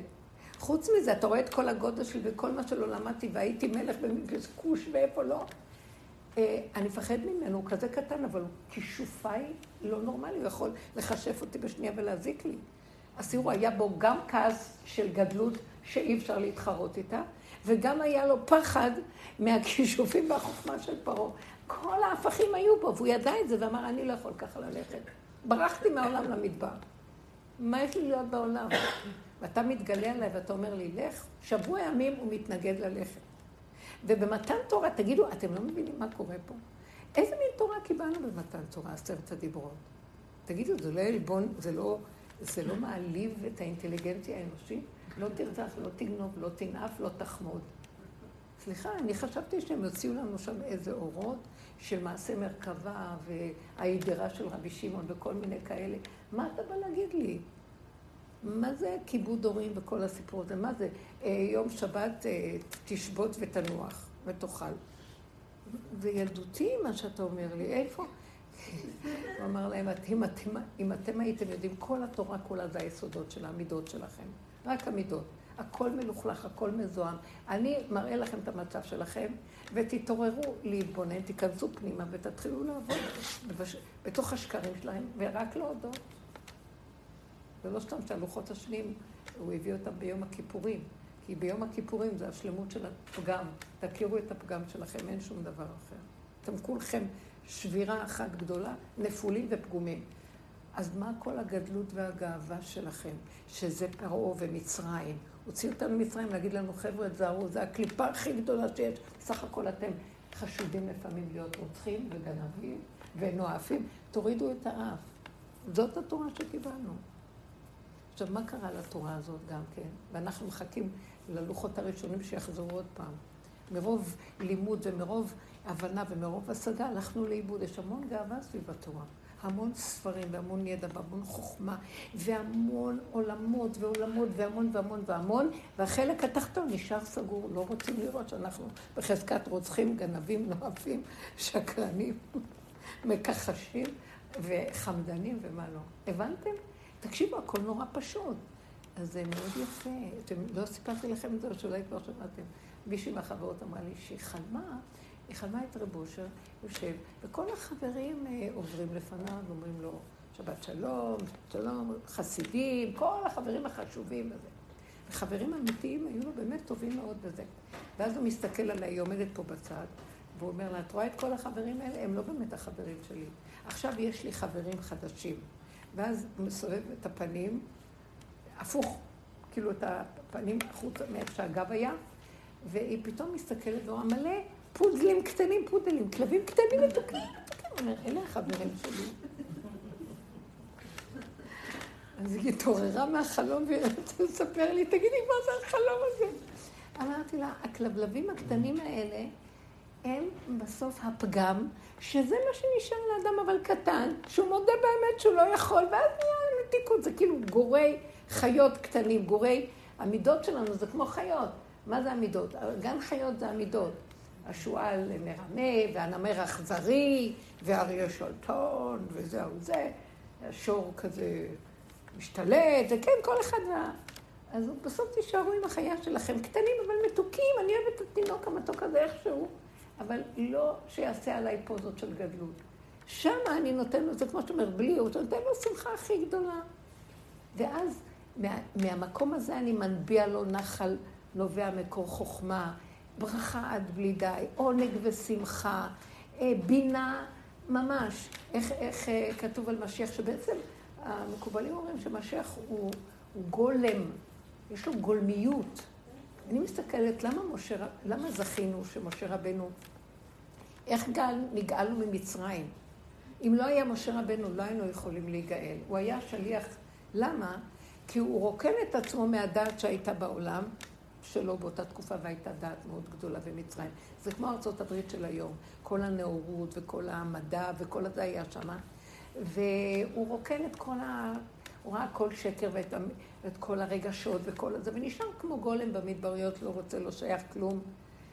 והשם אמר לו, אה, אתה רוקנת את כל הדעת של עץ הדעת, ובכל אופן לא מתת ונשארת בעולם, יש לך כוח אה, גוף אורגני בעולם, אני צריך אותך, אתה מגשר מדהים.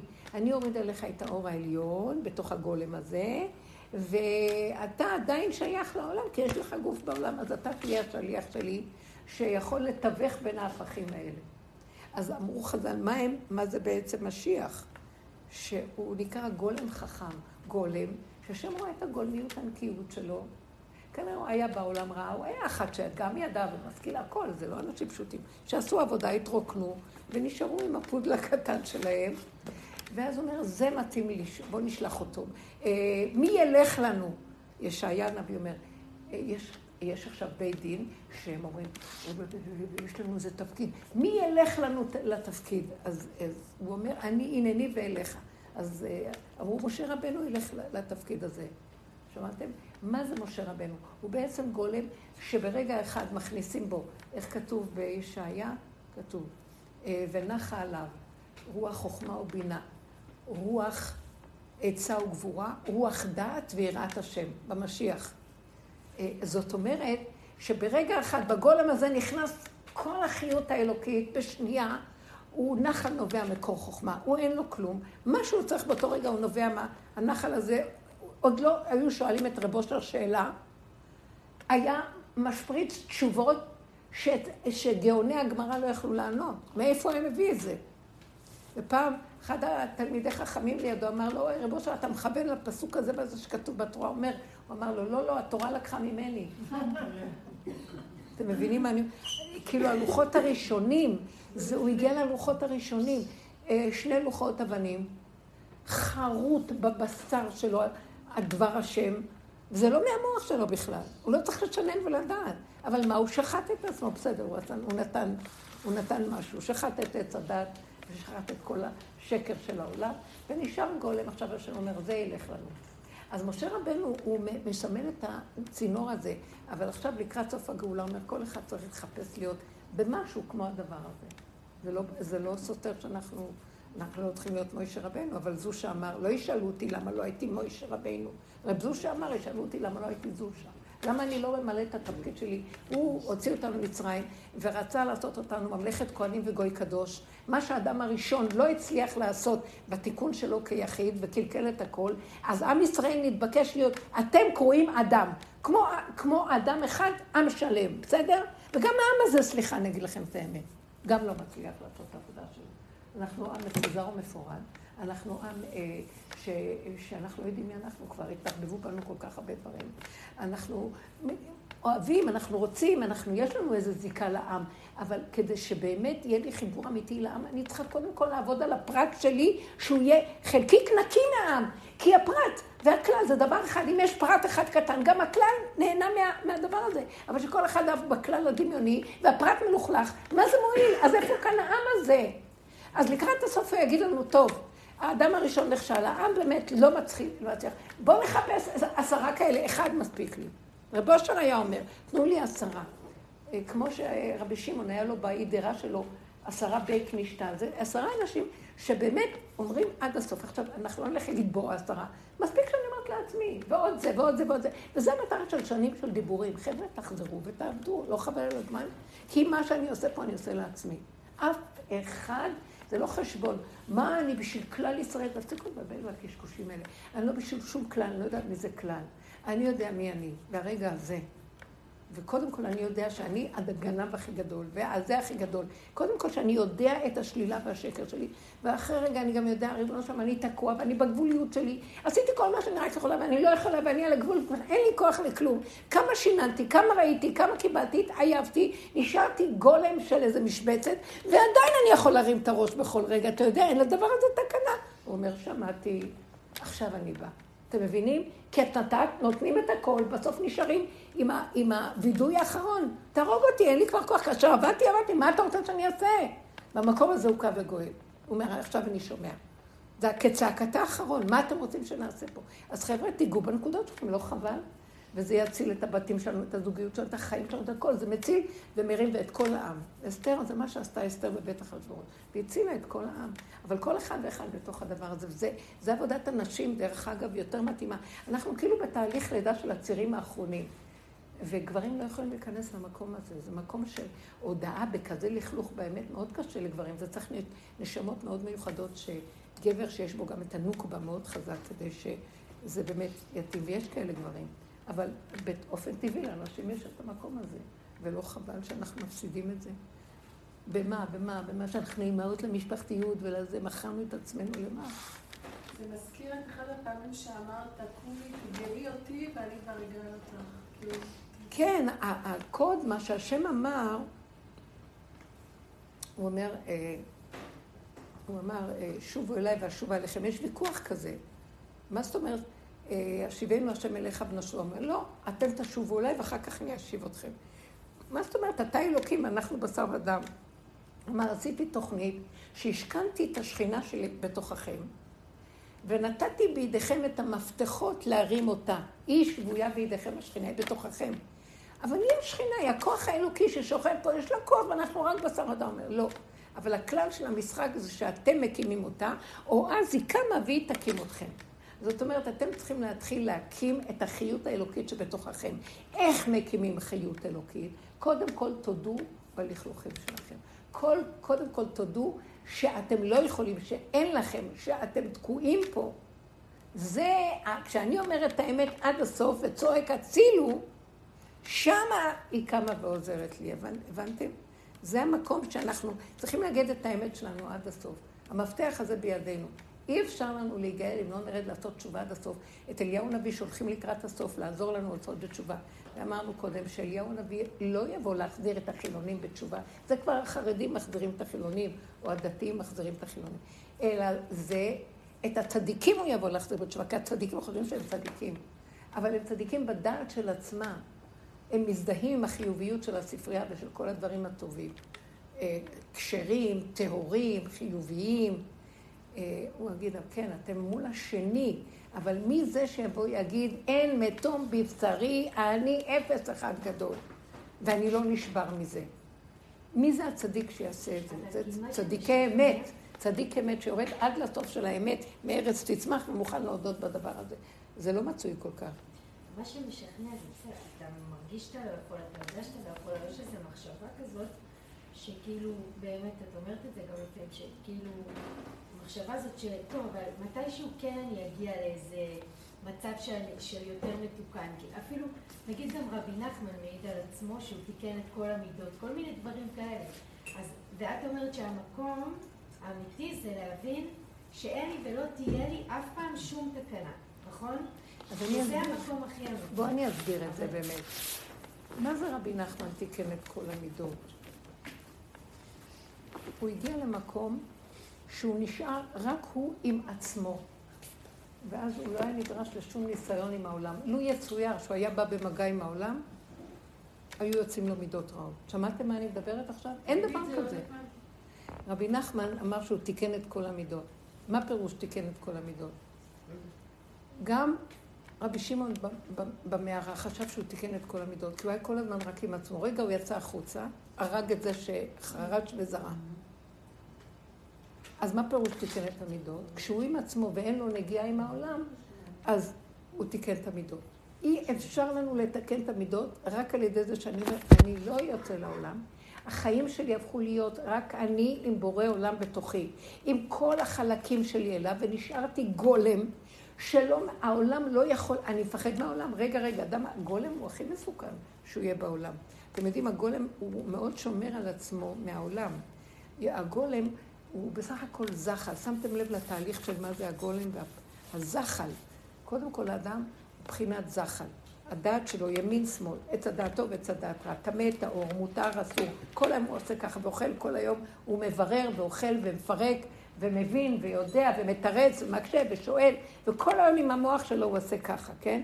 עד שלקראת הסוף הסוף הוא מגיע לגבול ואומר, אנחנו כבר לא יכולים, גם אנחנו בעבודה בדרך, המון עבדנו עם הדעת, זוכרת בביתר ושנים, עמדנו והסתכלנו, אבל אני כזה, ולמה אני כזה, אולי אני אהיה ככה, אם אני לא כזה, ככה, פירקנו את המידות שלנו לרסיסים, והתבוננו בעצמנו, ועם כל זה, כל יום מחדש זה צץ. עד שזה מגיע לקצה ואנחנו לא יכולים יותר, מתחילים להיות גולם. לא יכולים כבר, לא יכולים. עכשיו, הגולם שומר על עצמו, הוא עושה מין, אה, יוצא ממנו איזה משהו קשה, קשה. התולעת נשאר לפה למטה, ו, וכל הגוף שלה נעלם, והיא מתחילה להצמיח איזה משהו קשה מסביבה. והפה שלה למטה מתחיל לטוות חוטים סביב הגולם לשמירה. זה כמו שיש לה, כמו שה... עכביש מוציא חוטים כאלה, מוציא חוטים, חוטים, חוטים כדי לשמר את הגולם. הגולם הזה הוא צריך שמירה מהעולם. אז כשרבי נחמן נכנס לתוך המתיקות, הוא הפך להיות גולם של השם, הבנתם? מה שנקרא משיח, אה, גולם חכם, שהוא אמר נחל נובע מקור חוכמה. הוא אמר דבר שאי אפשר להכיל אותו בדעת. אה, אני איש פלא, פלא כמוני לא היה מעולם. קמו עליו כל אה, גדולי הליטאים של הדור ההוא ואמרו, תגיד, מה, הוא עף על עצמו, איזה גאווה להגיד כזה. מי אומר כזה דבר? מה זאת אומרת? אני לא היה כמוני אף אחד מעולם, לא היה... למה? כי הוא נשאר עם עצמו ואך ורק עם עצמו. וחוץ מעצמו לא היה אף אחד כזה כמו הוא בעצמו. שמעתם את הדבר הזה? אתם מבינים מה אני אומרת? הוא לא עשה את זה מול העולם, הוא אמר, כזה, אני ככה עם עצמי, ואחד כמוני לא היה מעולם. הוא הצליח להשיג את השלמות של הוא עם הגולמיות הפשוטה שלו, איך שהשם ברא אותו, שאין אחד דומה לשני. אין פניו של זה דומות לזה, וכל תכונה שהשם ברא באדם הזה היא שונה מהשני, אתם לא יודעים את הדבר הזה. והוא אה, אה, ראה את היסוד הראשוני שלו, המליך בו את השם ואמר, אני פלא עליון, למה הפלא נמצא בתוך הגולם שלי.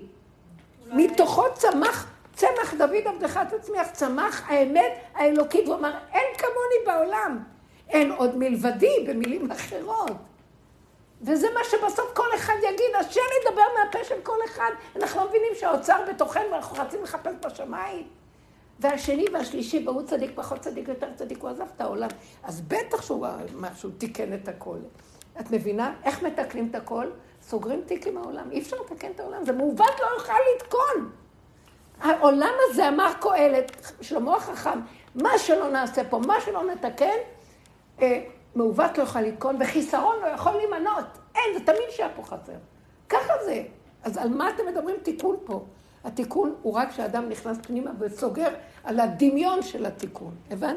ולא דורש ולא מצפה לא מעצמו ולא מאף אחד. הוא אמר, אני, רבי מלובביץ', איך? ואז באה לו גאווה שהוא עושה עבודה. לא, לא, אין כבר שם גאווה, למה הוא מת? אין, אין. כי במקום הזה שמתגלה, אז אם אפילו אם יש, כי באמת יכול להיות כל רגע, אז הוא כבר, הוא כבר יודע את תקנתו והוא חי רק השם. אני ממליך אותך לגמרי, כי רגע הסתרת פניך הייתי נבהל.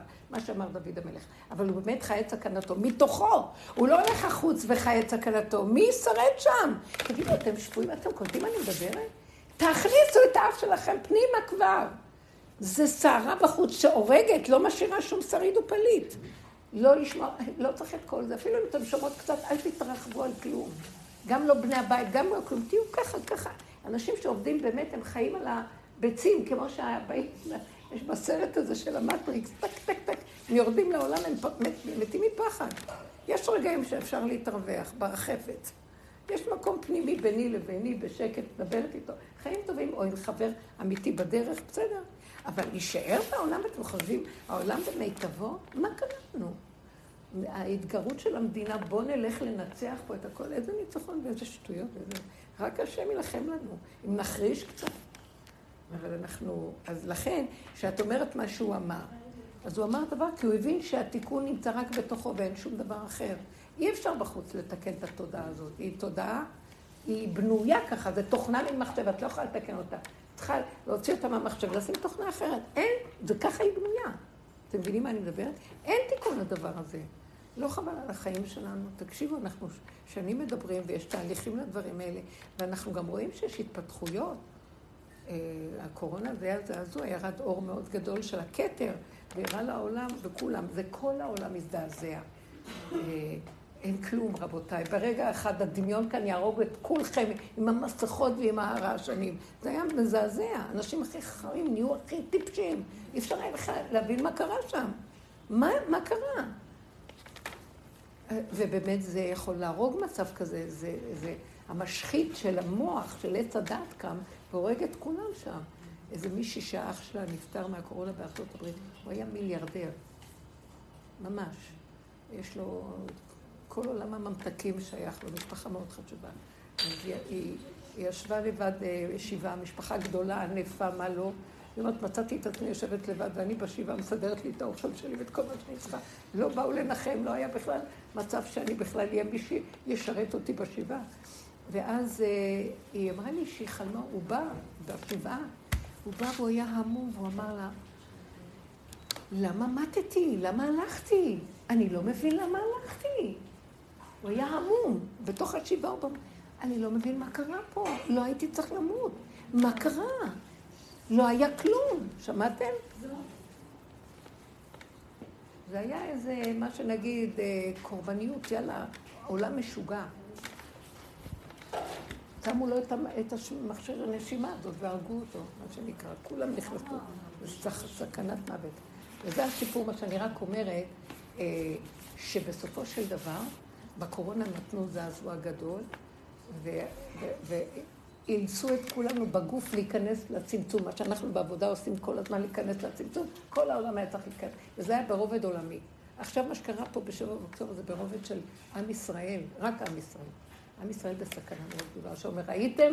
אין לכם על מה לסמוך. אתם שומעים? אז תתעוררו. תיכנסו פנימה לתוככם, וזהו, ותפסיקו לשחק עם החיים שלכם. ותפסיקו ל... תצאו מהעולם, הכוונה, תהיו בעולם, אבל תצאו מהמשחק הזה, זה שקר, זה לא משחק של עניין. זה האור של היחידה. מה? עכשיו זה האור של היחידה. ממש, זה עכשיו האדם ביחידה שלו, החיה והיחידה. כלומר, כמו הכלבלב הקטן, וגם עוד דרגה פנימית, שהכלבלב הזה מדבר אל השם וזה נשמע הקול שלו.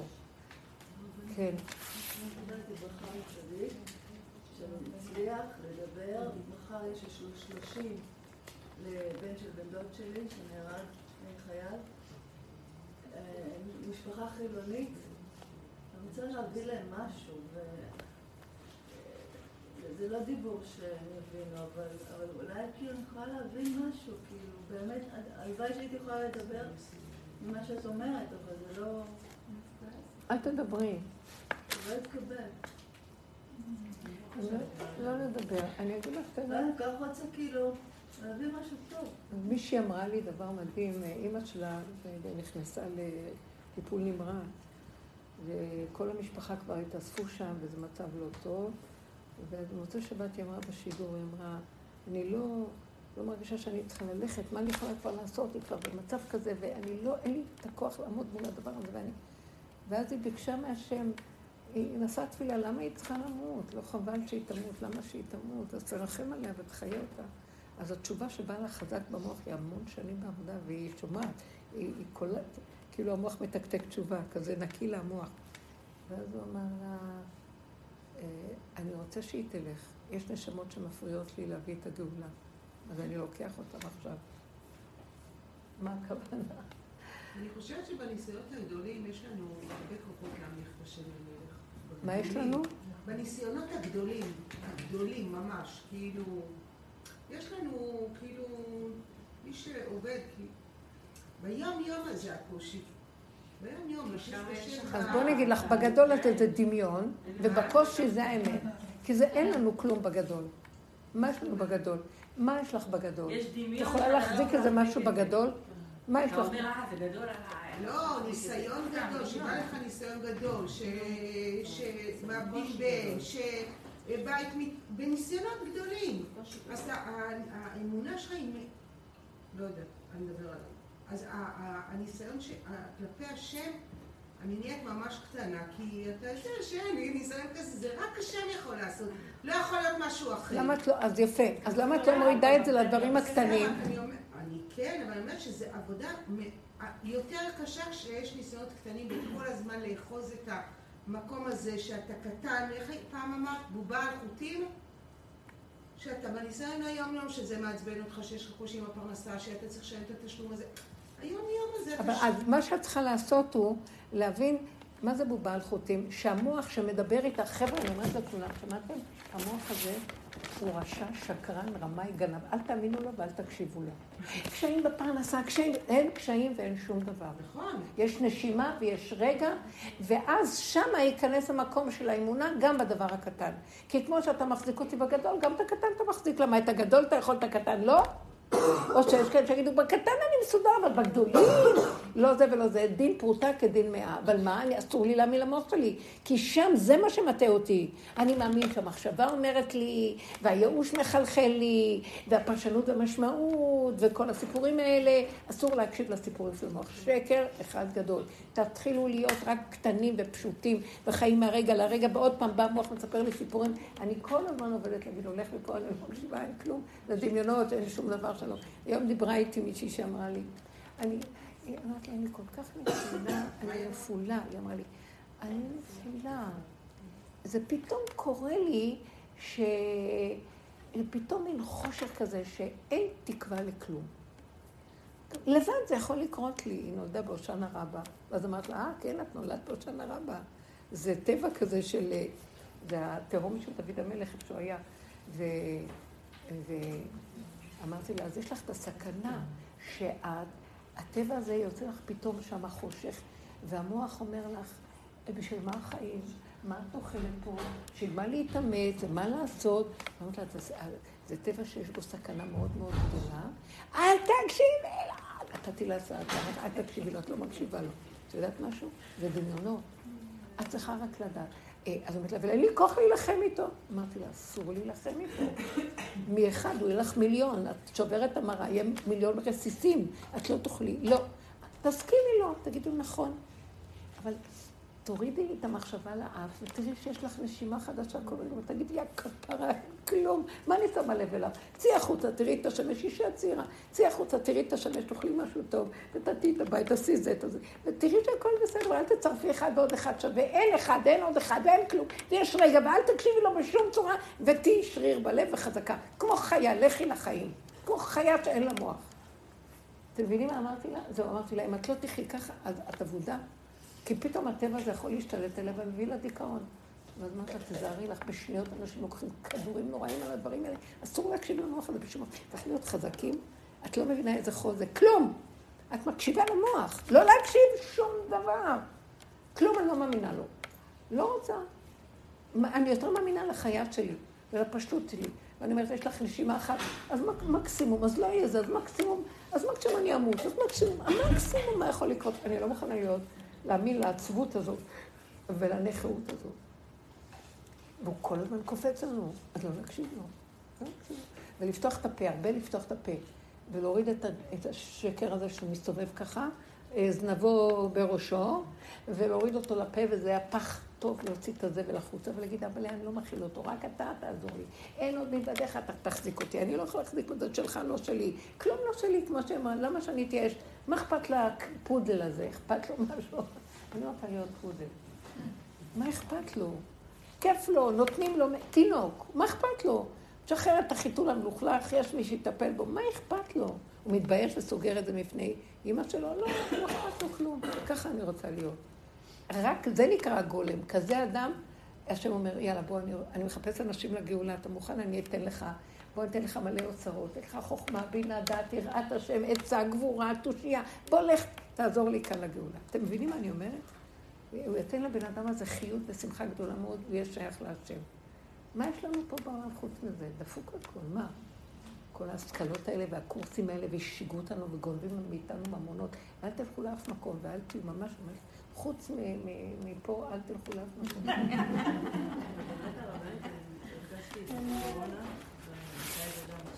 איך, איך? הרגשתי את זה בקורונה ואני מרגישה את זה עכשיו. ממש.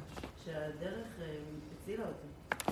באמת, כאילו... זה שנים, זה חברה ממש של כן, שנים. זה כאילו, אני זוכרת שהרבנית אמרה בתחילת השיעורים שיום אחד כאילו אנחנו נראה שכר, לא, לא באור כמה עבדתי, אלא באמת, פשוט כאילו, כאילו איזה ענן כזה שאתה, כי, כי, ואני בתוך ענן, וכולם אומרות לי, מה, את לא מפחדת? מה, איזה מסכנה, אתם מפונים? אני אומרת להם, לא יודעת, אני חיה, כאילו, יש לי, לא כאילו. מתקיפים אותנו. את חיה. בבועה. כן, מישהי אמרה לי. את חיה... אה, לא, כן, מישהי לא אמרה לה... לא יודעת מה קורה. אמרתי לה, נכון, אני לא יודעת מה קורה, אני חיה, אבל טוב לי, כאילו, איזה חמודה. למדתי את זה מהתינוק שלי, תגידי לה. אני רואה את התינוק, למדתי ממנו מה צריך לעשות. לא יודעת, הוא מתוק שמח, מה הוא יודע? כלום, מקסימום מתים לרגע, מתים והולכים. חיילים אלה בעזה, בשנייה אחת מתו והלכו. הם חייכו לרגע והלכו. אתם יודעים מה? בשבוע הזה שמתו הרבה וזה, והיה לי איזה ניסיון, קמתי בלילה, לא הרגשתי טוב משום מה. אולי אכלתי איזה משהו מקולקל. ומצאתי את עצמי פתאום, קמתי להתפנות, ומצאתי את עצמי, אה, כאילו, כנראה התעלפתי ונשכבתי על הרצפה. ו, ואני חשבתי שאני במיטה אחרי כמה דקות, לא יודעת אחרי כמה זמן התעוררתי. והייתי במקום צו, ואני כאילו במיטה רוצה להתרווח, ואני אומרת פוקר, פוקר, ולא זכרתי. ואמרתי, וואי, לא זכרתי שנפלתי, מה היה פה? ורק אז נזכרתי שקמתי ופתאום התעלפתי. וזה קרה לי פעמיים, באותו, אחרי, קמתי אחרי שעה, ועוד פעם זה קרה לי. ואחר כך התיישבתי במיטה, ואז אמרתי, ריבונו שלום, לרגע המחשת לי איך אותם חיילים היו. לרגע הם נעלמו והלכו. אני אפילו לא חשבתי כלום. אה, אחר כך חזרתי לישון, וכאילו הכל בסדר, אז מה זה היה הדבר הזה? המחשת לי, מה זה נקרא שלרגע נעלם, הולך לרגע, נעלם הכל. וזהו, אתה שוכב, אתה עוד חושב שאתה במיטה שלך קם מנסה לקום. הכל בסדר, זה היה משהו ממש מדהים. אמרתי, איך לרגע נעלם הכל, וזה בסדר, ולא מרגישים שום דבר. לא מה שאנחנו פה נשארים, מלאים כאבים ודמיונות ומחשבות וחרדות ופחדים ממה שקרה שם ואיך זה וזה. אסור לנו לפתוח את המוח, כי זה שלו ולא שלנו. גם אותם אנשים עולים למדרגות אחרות לגמרי בכלל שאנחנו לא מבינים אפילו. בסופו של דבר, אז מישהי אמר, אני, אני בבועה. אז אמרתי לה, תראי, כל העולם בבועה. כל אחד בבועה של עצמו. רק מה, אנשים לא מודים, הם לא יודעים שהם בבועה. למה? כי הם פיתחו, כי אם הם היו יודעים שהם בבועה ואין להם דרך ועבודה, הם היו מתים מייאוש לפגוש את השיממון של עצמם. אז כולם רצים לסדר להם חברויות וקהילתיות ועולמות ועניינים, ואז הם מעסיקים את השיממון של מציאותם עם כל מיני עניינים מסביב. ואלה שהולכים בדרך, גם הם בבועה. אבל מתוך הבועה שלהם, הם מודים באמת, והם מבקשים מהשם, תחיה אותי, תשמח אותי. הם לוקחים את הבועה, במקום לרוץ לעולם לסדר להם חיים, וכל מיני עניינים ש... שיסמכו אותם בתוך כל הדמיונות, ונגנבים על דמיונות, אז אלה מוכנים להודות שאני בבועה, אבל אתה חייב לעזור לי. מי יכול לסבול את המדבר שממה הזה? תרחם עליי ותעזור. והשם, השם מתגלה, משמח, כמו ילד קטן. שמח אותו, נותן לו מתיקות, לוקח לו קודם כל את הסערה הזאת של העולם ואת האחיזות, והבן אדם מודה שהוא לא יכול קטן, הוא מת, מתחנן להשם, מדבר איתו, והשם מאיר לו, הפה הזו, שכינה מדברת ממנו, אתם לא מבינים? תפתחו את הפה ותדברו, היא מדברת דרככם. מי בכלל האדם הזה?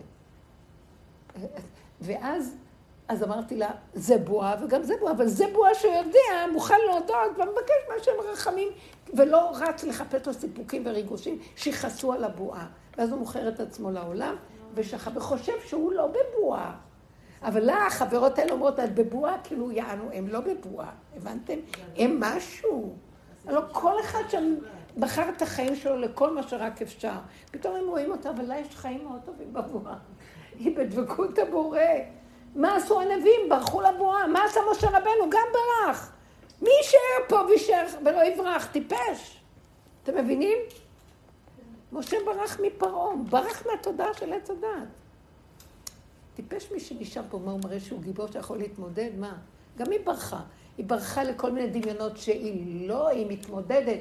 היא לא מתמודדת עם כלום. רגע אחד בא קשה, מכסה על זה ובא חזה וחסה על זה וחסה. כולם, ש... הכל שקר, תרבות של שקר. ואדם לא יודע. החטא הכי גדול זה שאדם לא יודע את מציאותו והוא עוד חושב, ממציא לו המצאות במקום להודות באמת, רגע אחד, שזה רגע קשה כביכול. למה זה קשה? כי זה, זה קשה לדמיונות שלו, אז שיעמוד מול הדמיון ויודה. ואחרי זה נגמר הכל, הוא אומר, השם, מה אני אעשה? אני מלא דמיונות, תציל אותי. נגמר הכל, נהיה שמח, מה יש לו? לא, הוא לא יודע, אני לא בדמיון, אני ממש שוט, ואני יודע, ואני מבין, ואני פועל, ואני עושה, ואני גדול, גדולות ונצורות, ומה לא, וגנב את המלכות של השם עם הדמיונות שלו. ואוי ואבוי לו מיום הדין והתוכחה. באמת, אני אגיד לכם את האמת, לא ישאירו אחד פה עם ראש למעלה. זה כמו קוצרים עכשיו, זהרו. רב אושר היה אומר, כל פעם שדוד המלך הרים את הראש, השם היה מוריד לו את זה לאדמה, עד שהוא הבין שראש באדמה זה טוב. כי הוא אהב אותו ואמר לו, אתם יודעים מה, הראש הזה מלא נחשים ועקרבים. בדרך כלל בה, בהלכה אה, אומרים לא לאכול ראש של דג ולא ראש של בהמה, כי יש בו הרבה תולעים. העניין הזה לא, זה לא להילחם. מה? אז העניין זה לא להילחם, העניין זה להיפרד מהרע. זאת אומרת, לא להתמול, לא, לא, לא... מאוד יפה, את אומרת. תראו.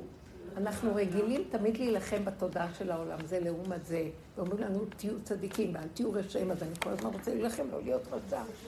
תגידו, אליהו נביא יבוא ויגיד לנו, רבנו של עולם, רבותיי, אתם כל הזמן נלחמים להיות צדיקים ולא רשעים. אתם יודעים מה קורה פה בתודעה הזאת? כך הוא יגיד. ברגע שאתה, שאתה נלחם נגד הרשע, אתה מקבל ממך כוח, אתה נותן לו ממשות, הוא יונק אותך והוא מתגבר עליך, ופעם זה עולה ופעם זה יורד, אין לדבר סוף. אתה מניק את הרע בעצמו שיתגבר עליך, אתם לא מבינים את זה? מאיתנו אה, הוא יונק כוח. זה סוד מאוד גדול הדבר הזה. אה, יש דבר מאוד יפה שאולי אה, אני רק אגיד אותו בקצרה, בשירת הבריאה, זה שם מדרש. אה, רבי אליעזר הגדול מי שומר אה, את שירת הבריאה, מבטיחים לו את האור הגנות, במילים אחרות. ובסך הכל מה? הבהמות והחיות וכל היצורים והשמיים והארץ אומרים איזה פסוק כזה, לוקחים מהנביאים או מהכתובים, פסוק שמשבח את השם. כולם אומרים תשבחות. ואז שם בקטע הזה הוא כותב שדוד המלך גמר לכתוב את התהילים שלו, זכה עליו דעתו ואמר, ריבונו של עולם, יש אחד שאמר לפניך שירות ותשבחות יותר ממני? פתאום שלח לו שם איזה צפרדע, באה לידו ואומרת לו, שלא תזוח עליך דעתך. אה, אני אה, אומרת יותר שירות ותשבחות להשם. ולא רק זאת, כל שירה שאני מדברת, אני ממשלת עליה שלושת אלפים שירות. ניסיתי להבין מה היא אומרת, אה, זאת אומרת, כל עיקרון אחד שאני מתבונן בעץ הדת, הצפרדע היא מלשון דעה, צפר בוקר ביקורת, שביקורת צריכה דעת. אתה מבקר את הדבר, צפר דעה. אז היא מבקרת ויש לה דעת, והיא לוקחת את הדעת שלה ומורידה אותה לבשר שלה. עכשיו, כדי לקחת את הדעת ולהוריד אותה לתוך המידות, היא צריכה לקחת כל דעת שיש לה ולפרק אותה שלושת אלפים פעם. ועל זה, זה אומרת שירה בעצם, מדברת זה ומדברת זה. ומה שהיינו עושים בשיעורים, כל כך הרבה דיבורים. מה אתה חושב, שאתה אומר שירה? בוא תראה כמה אני עושה כדי להביא את הראש שלי לבשר ודם למטה. ולא רק זאת היא אומרת לו, יש עוד דבר שאני עושה ותבין. יש איזה יצור בקרחי הים שהוא רעב ואין לו מה לאכול, אז אני באה עד אליו ומוסרת את עצמי שהוא יהיה לו מה לאכול. שנאמר, אם רעב שונאיך, האכילה הוא לחם, כי גחלים אתה חוטא על ראשו. שמעתם מה היא אומרת? אומרת, אחרי כל השירות והתשבחות הגעתי לקצה, גבול של קרחי הים, אני, אני בקצה בקצה. פתאום אני רואה שיש שם איזה, אה, אורב לי משהו שרוצה לאכול אותי. את חושבת שאני בורח? לא, אני מוכן. בר חמאס, אתם חושבים שאני בורח? אני לא לקחת דוגמה. אני נכנע לו. מה זה אני נכנע? נותן לו, אני לא מתווכח, לא שונא אותו, לא כועס, אני אומרת, אני אומר לו, אתה צודק, אני גרמתי שאתה תבוא לאכול אותי. הוא לא באמת נותנת לאכול את עצמה, זה מדרש. זה כאילו, היא מסכימה, היא מסכימה להגיד את האמת שלה, שכאילו משפילה אותה מול השונא שלה. נכון. אתם מבינים? ובזה, היא אומרת, אני מאכילה אותו לחם, בדיוק, היא מול השם. היא מסכימה להיכנע ולהגיד, נכון, אתה רוצה לאכול אותי? זאת אומרת, אתה בא לשנוא ולהרוג אותי עכשיו, תעשה מה שאתה רוצה, אתה חושב שזה אתה? זה השם שלח אותך, למה? כי מה שהוא רוצה הוא יעשה איתי במילא, אז אני שייכת לו. באותו רגע, היא אומרת, אם, אה, אם אתה נותן, אם אתה מאכיל אותו לחם, שיהיה הלחם שלו, אתה גחלים חוטא על ראשו. בזה אתה מפרק את כל השלילה והרשע של העולם, וה, והאמת מנצחת והקדוש ברוך הוא מתגלה. זה כמו שרבי נחמן אומר, מי ש... מי ש... או חז"ל אמרו את זה, מי ששומע חרפתו ושותק, השם מפיל לו חללים חללים. אתם מבינים מה אני מתכוונת? עושים לו את המלחמה. אז היא אומרת לו, אתה יודע עכשיו מה אני עושה? אני עושה שירה כזאת, מורידה את הראש שלי, את הדת הכי גדולה, מפרקת את עץ הדת, עוברת דרך כל המדורים, מכאן לכאן לכאן, זה סעיפים מאוד גדולים. אני יורדת לשורשים של התיבת פנדורה, הנחשים והקרבים. בסוף אני נותנת את הסוף שלי ואני אומרת, מה שאתה רוצה תעשה איתי השם יתברך, לא נלחמת כאן על כלום, הכל שלך. מה אני צוחק? אתה בשנייה אחת מהפך אותי ועושה מה שאתה רוצה איתי. זה החיילים שמתים בעזה, הם עושים בדיוק את אותו מקום. זה של השם ולא שלנו. והם נכנעים לפני השם במקום הזה, זה לא דבר שאתה צריך להבין אותו. באותו מקום השם אומר עכשיו העולם שלי, נתתם את התשובה הכי עמוקה, לא התווכחתם מול הצונים עם הגאווה, מי צודק, מי לא צודק, השלמתם עם הכל ומסרתם לי את החיים. אני, אני אקים אתכם, ואני אקים לכם את סוכת דוד הנופלת, ואני אקים את השכינה מה, מהגלות הנוראה הזאת, ואני אתן אתכם לשם ולתהילה בכל הארץ, וכל אחד יהיה כאן אה, והנותר בציון קדוש יאמר לו, וכל האומות הרשעים האלה, מי שיתנגד לכם לא ישרד, ומי שישרד ישרת אתכם ויעבדו אתכם. אז זה מה שתיתנו לי כדי שזה יקרה. הבנתם? איזה יפה זה. וזו עבודה של נשים, כי נשים לא... אין דרכה של אישה לכבוש, היא מוכנה להיכנע. תקשיבו, אתם מבינים איזה יופי זה? אנחנו חייבים ללכת על המקום הזה. זה לא נקרא תבוסתנות. זה לא נקרא קורבניות, זה קורבן של השם. הוא ברא אותנו שנהיה שלו. הוא ברא כל תכונה שהוא ברא זה לכבודו. מה אני מתקרבנת לבני אדם בכלל? היא לא מתקרבנת לאותו יצור. היא לוקחת את כל הדעת הגדולה והישות, ובסוף היא נותנת לה הכנעה גדולה, את לא קיימת מותק, אומרת לעצמה בכלל, מי את בכלל? אה, והיא נותנת לצונא הכי גדול לחשוב שהוא מנצח אותה, וצוחקת בפנים. אין, אין גבולה יותר מזאת. זה התכלית של הדרך. עכשיו, זו עבודה פנימית מאוד בדקות, זה לא בדיוק שאנחנו... אתם מבינים מה אני אומרת? אבל אני מרגישה שגם שיצא לי ליישם את זה. איך, איך? יצא לי פעם הרבנית אמרה בשיעור, לפני הרבה שנים, סיפרת על תלמידה שלך שהלכה, בעלה לקח אותה לרב, היה לו הרבה טענות, ואז הלכה לרב, הוא אמר לה, היא עושה ככה וככה, וכל דבר היא אמרה לו, כן, נכון, טוב, נכון, מה אני אעשה, נכון. ואז הרב כאילו אמר, דפק על השולחן ואמר, אני רוצה לדבר איתך. והסיפור הזה מאוד נגע בי, אז אני מרגישה שגם בפשטות, כאילו גם בלי עכשיו, כאילו לא רק העבודת עומק, גם לבוא מול בעלי ולהגיד, נכון. וואי, אתה מה זה צודק, נכון, וואי, אני. זה בדיוק הנקודה של הצפרדע. כן, בפשוט אבל, לא בעכשיו עבדתי וראיתי איפה נקודת הפגם שלי, אלא מישהו בא ואמר לי כמה הייתי לא בסדר, ואמרתי לו, וואי, נכון, אני ממש לא בסדר. זה מה שהצפרדע עשתה. זה מה שהצפרדע עשתה. הוא רעב, והוא רוצה לאכול אותה עכשיו, להתלונן ולצעוק ולהגיד, אמרת לו, נכון, אתה צודק. מול הילדים, מול היום. הערב באתי לפה, ובת שלי, מה זה התעצבנה על איזה משהו, ואז אמרתי לה, את יכולה להפסיק להתעצבן? אז הבן שלי אמר, אמא, אנחנו מתעצבנים כי את מתעצבנת. באתי ישר לענות לו, כאילו, אני מתעצבנת, וזה סבלנית אני. אבל כאילו, עכשיו כשאני, שוב, אני חושבת על זה, כן, כאילו, לבוא מול הילד ממש ולהגיד, וואלה, אתה צודק, אני מה זה אימא עצבנית. נכון, זה משתיק את הכל. אני אומרת, אבל אני חושבת שהעבודה הזאת היא לא רק מול הקדוש ברוך הוא, וזה נשמע... לא, זה הילד, השם בתוך הילד, זה השם בתוך... תבינו שהוא רק שליח. את לא מדברת לילד, מדברת להשם, נכון, אתה צודק. אבל הוא צודק. לא אתה שלחת אותו, שאני אשמע, אני אומרת לך דרכו. אתה צודק, אני אומרת להשם, נכון השם. זה מה שהצפרדע עושה, היא לא בעצם נותנת את הראש שלה אצל ההוא, היא פשוט מודה, נכון. בסוף הכל ייכנע ונכון, ורק נשמח ונצחק ונפסיק לריב ולהתווכח ולעשות עבודות על עצמנו וכלום, כי אין סוף לעבודות גם, גם נגמר לנו הכוח. כי זה גלגל נוראי פה, בולע בלי סוף. אתם מבינים? זה גאולה, אנחנו צריכים ללכת בהכנעה, בתמימות, במתיקות, אבל אי אפשר להיות בהכנעה במתיקות מול החברה, מול. יכלו אותנו עוד פעם ויוצאו לנו את המצווה, עוד פעם נכנס, כי אין לדבר הזה סוף. אז תסגלו את המקום נכון, ותהיו קטנות בשלום, נכון.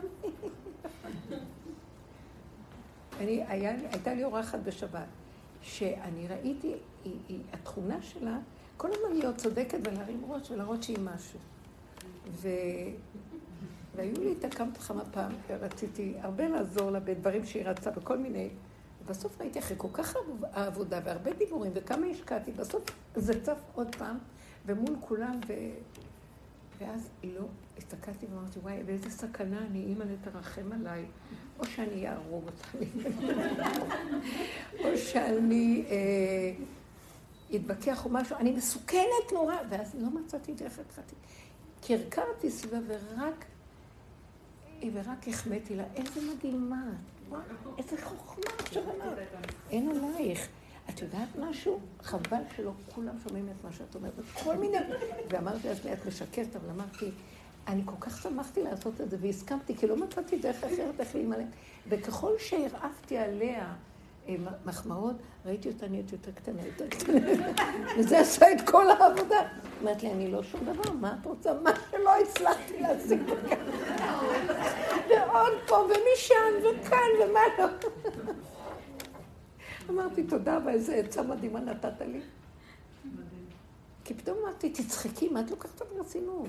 עכשיו, אבל חוץ מזה, היא עוד ממשיכה ככה, אין דבר שיכניע את האדם, רק תוסיפי עוד מנות על מה שהיא עושה, תרימי עוד ועוד, עד שכבר כאילו הקליפה תתפוצץ והתפוצץ. זה בדיוק היה הסוף של המשל. זה הסוף של המשל. שבסוף אתה מאכיל אותו, ובסוף... יפה. אז האכילה נותנת לו, זה מדרש מאוד יפה הדבר הזה. זה סוף. זה סוף שירת הבריאה. אז אני הבנתי את החלום הזה עם הפודל. בסופו של דבר, רב אושר אמר, אלה עכשיו החברים שלי. אלה שכל הכלב הנובח הגדול נהיה פודל קטן כולו. אתם מבינים? מה אתם הולכים בגדלות? מה אתם רוצים שיהרגו אתכם פה? מה אתם, כמה תחטפו? אתם עומדים מול קליפה שאין לה תקנה. אין תקנה לחמאס הזה, אין תקנה לכלום. אני אגיד לכם, אני לא מדברת עליהם.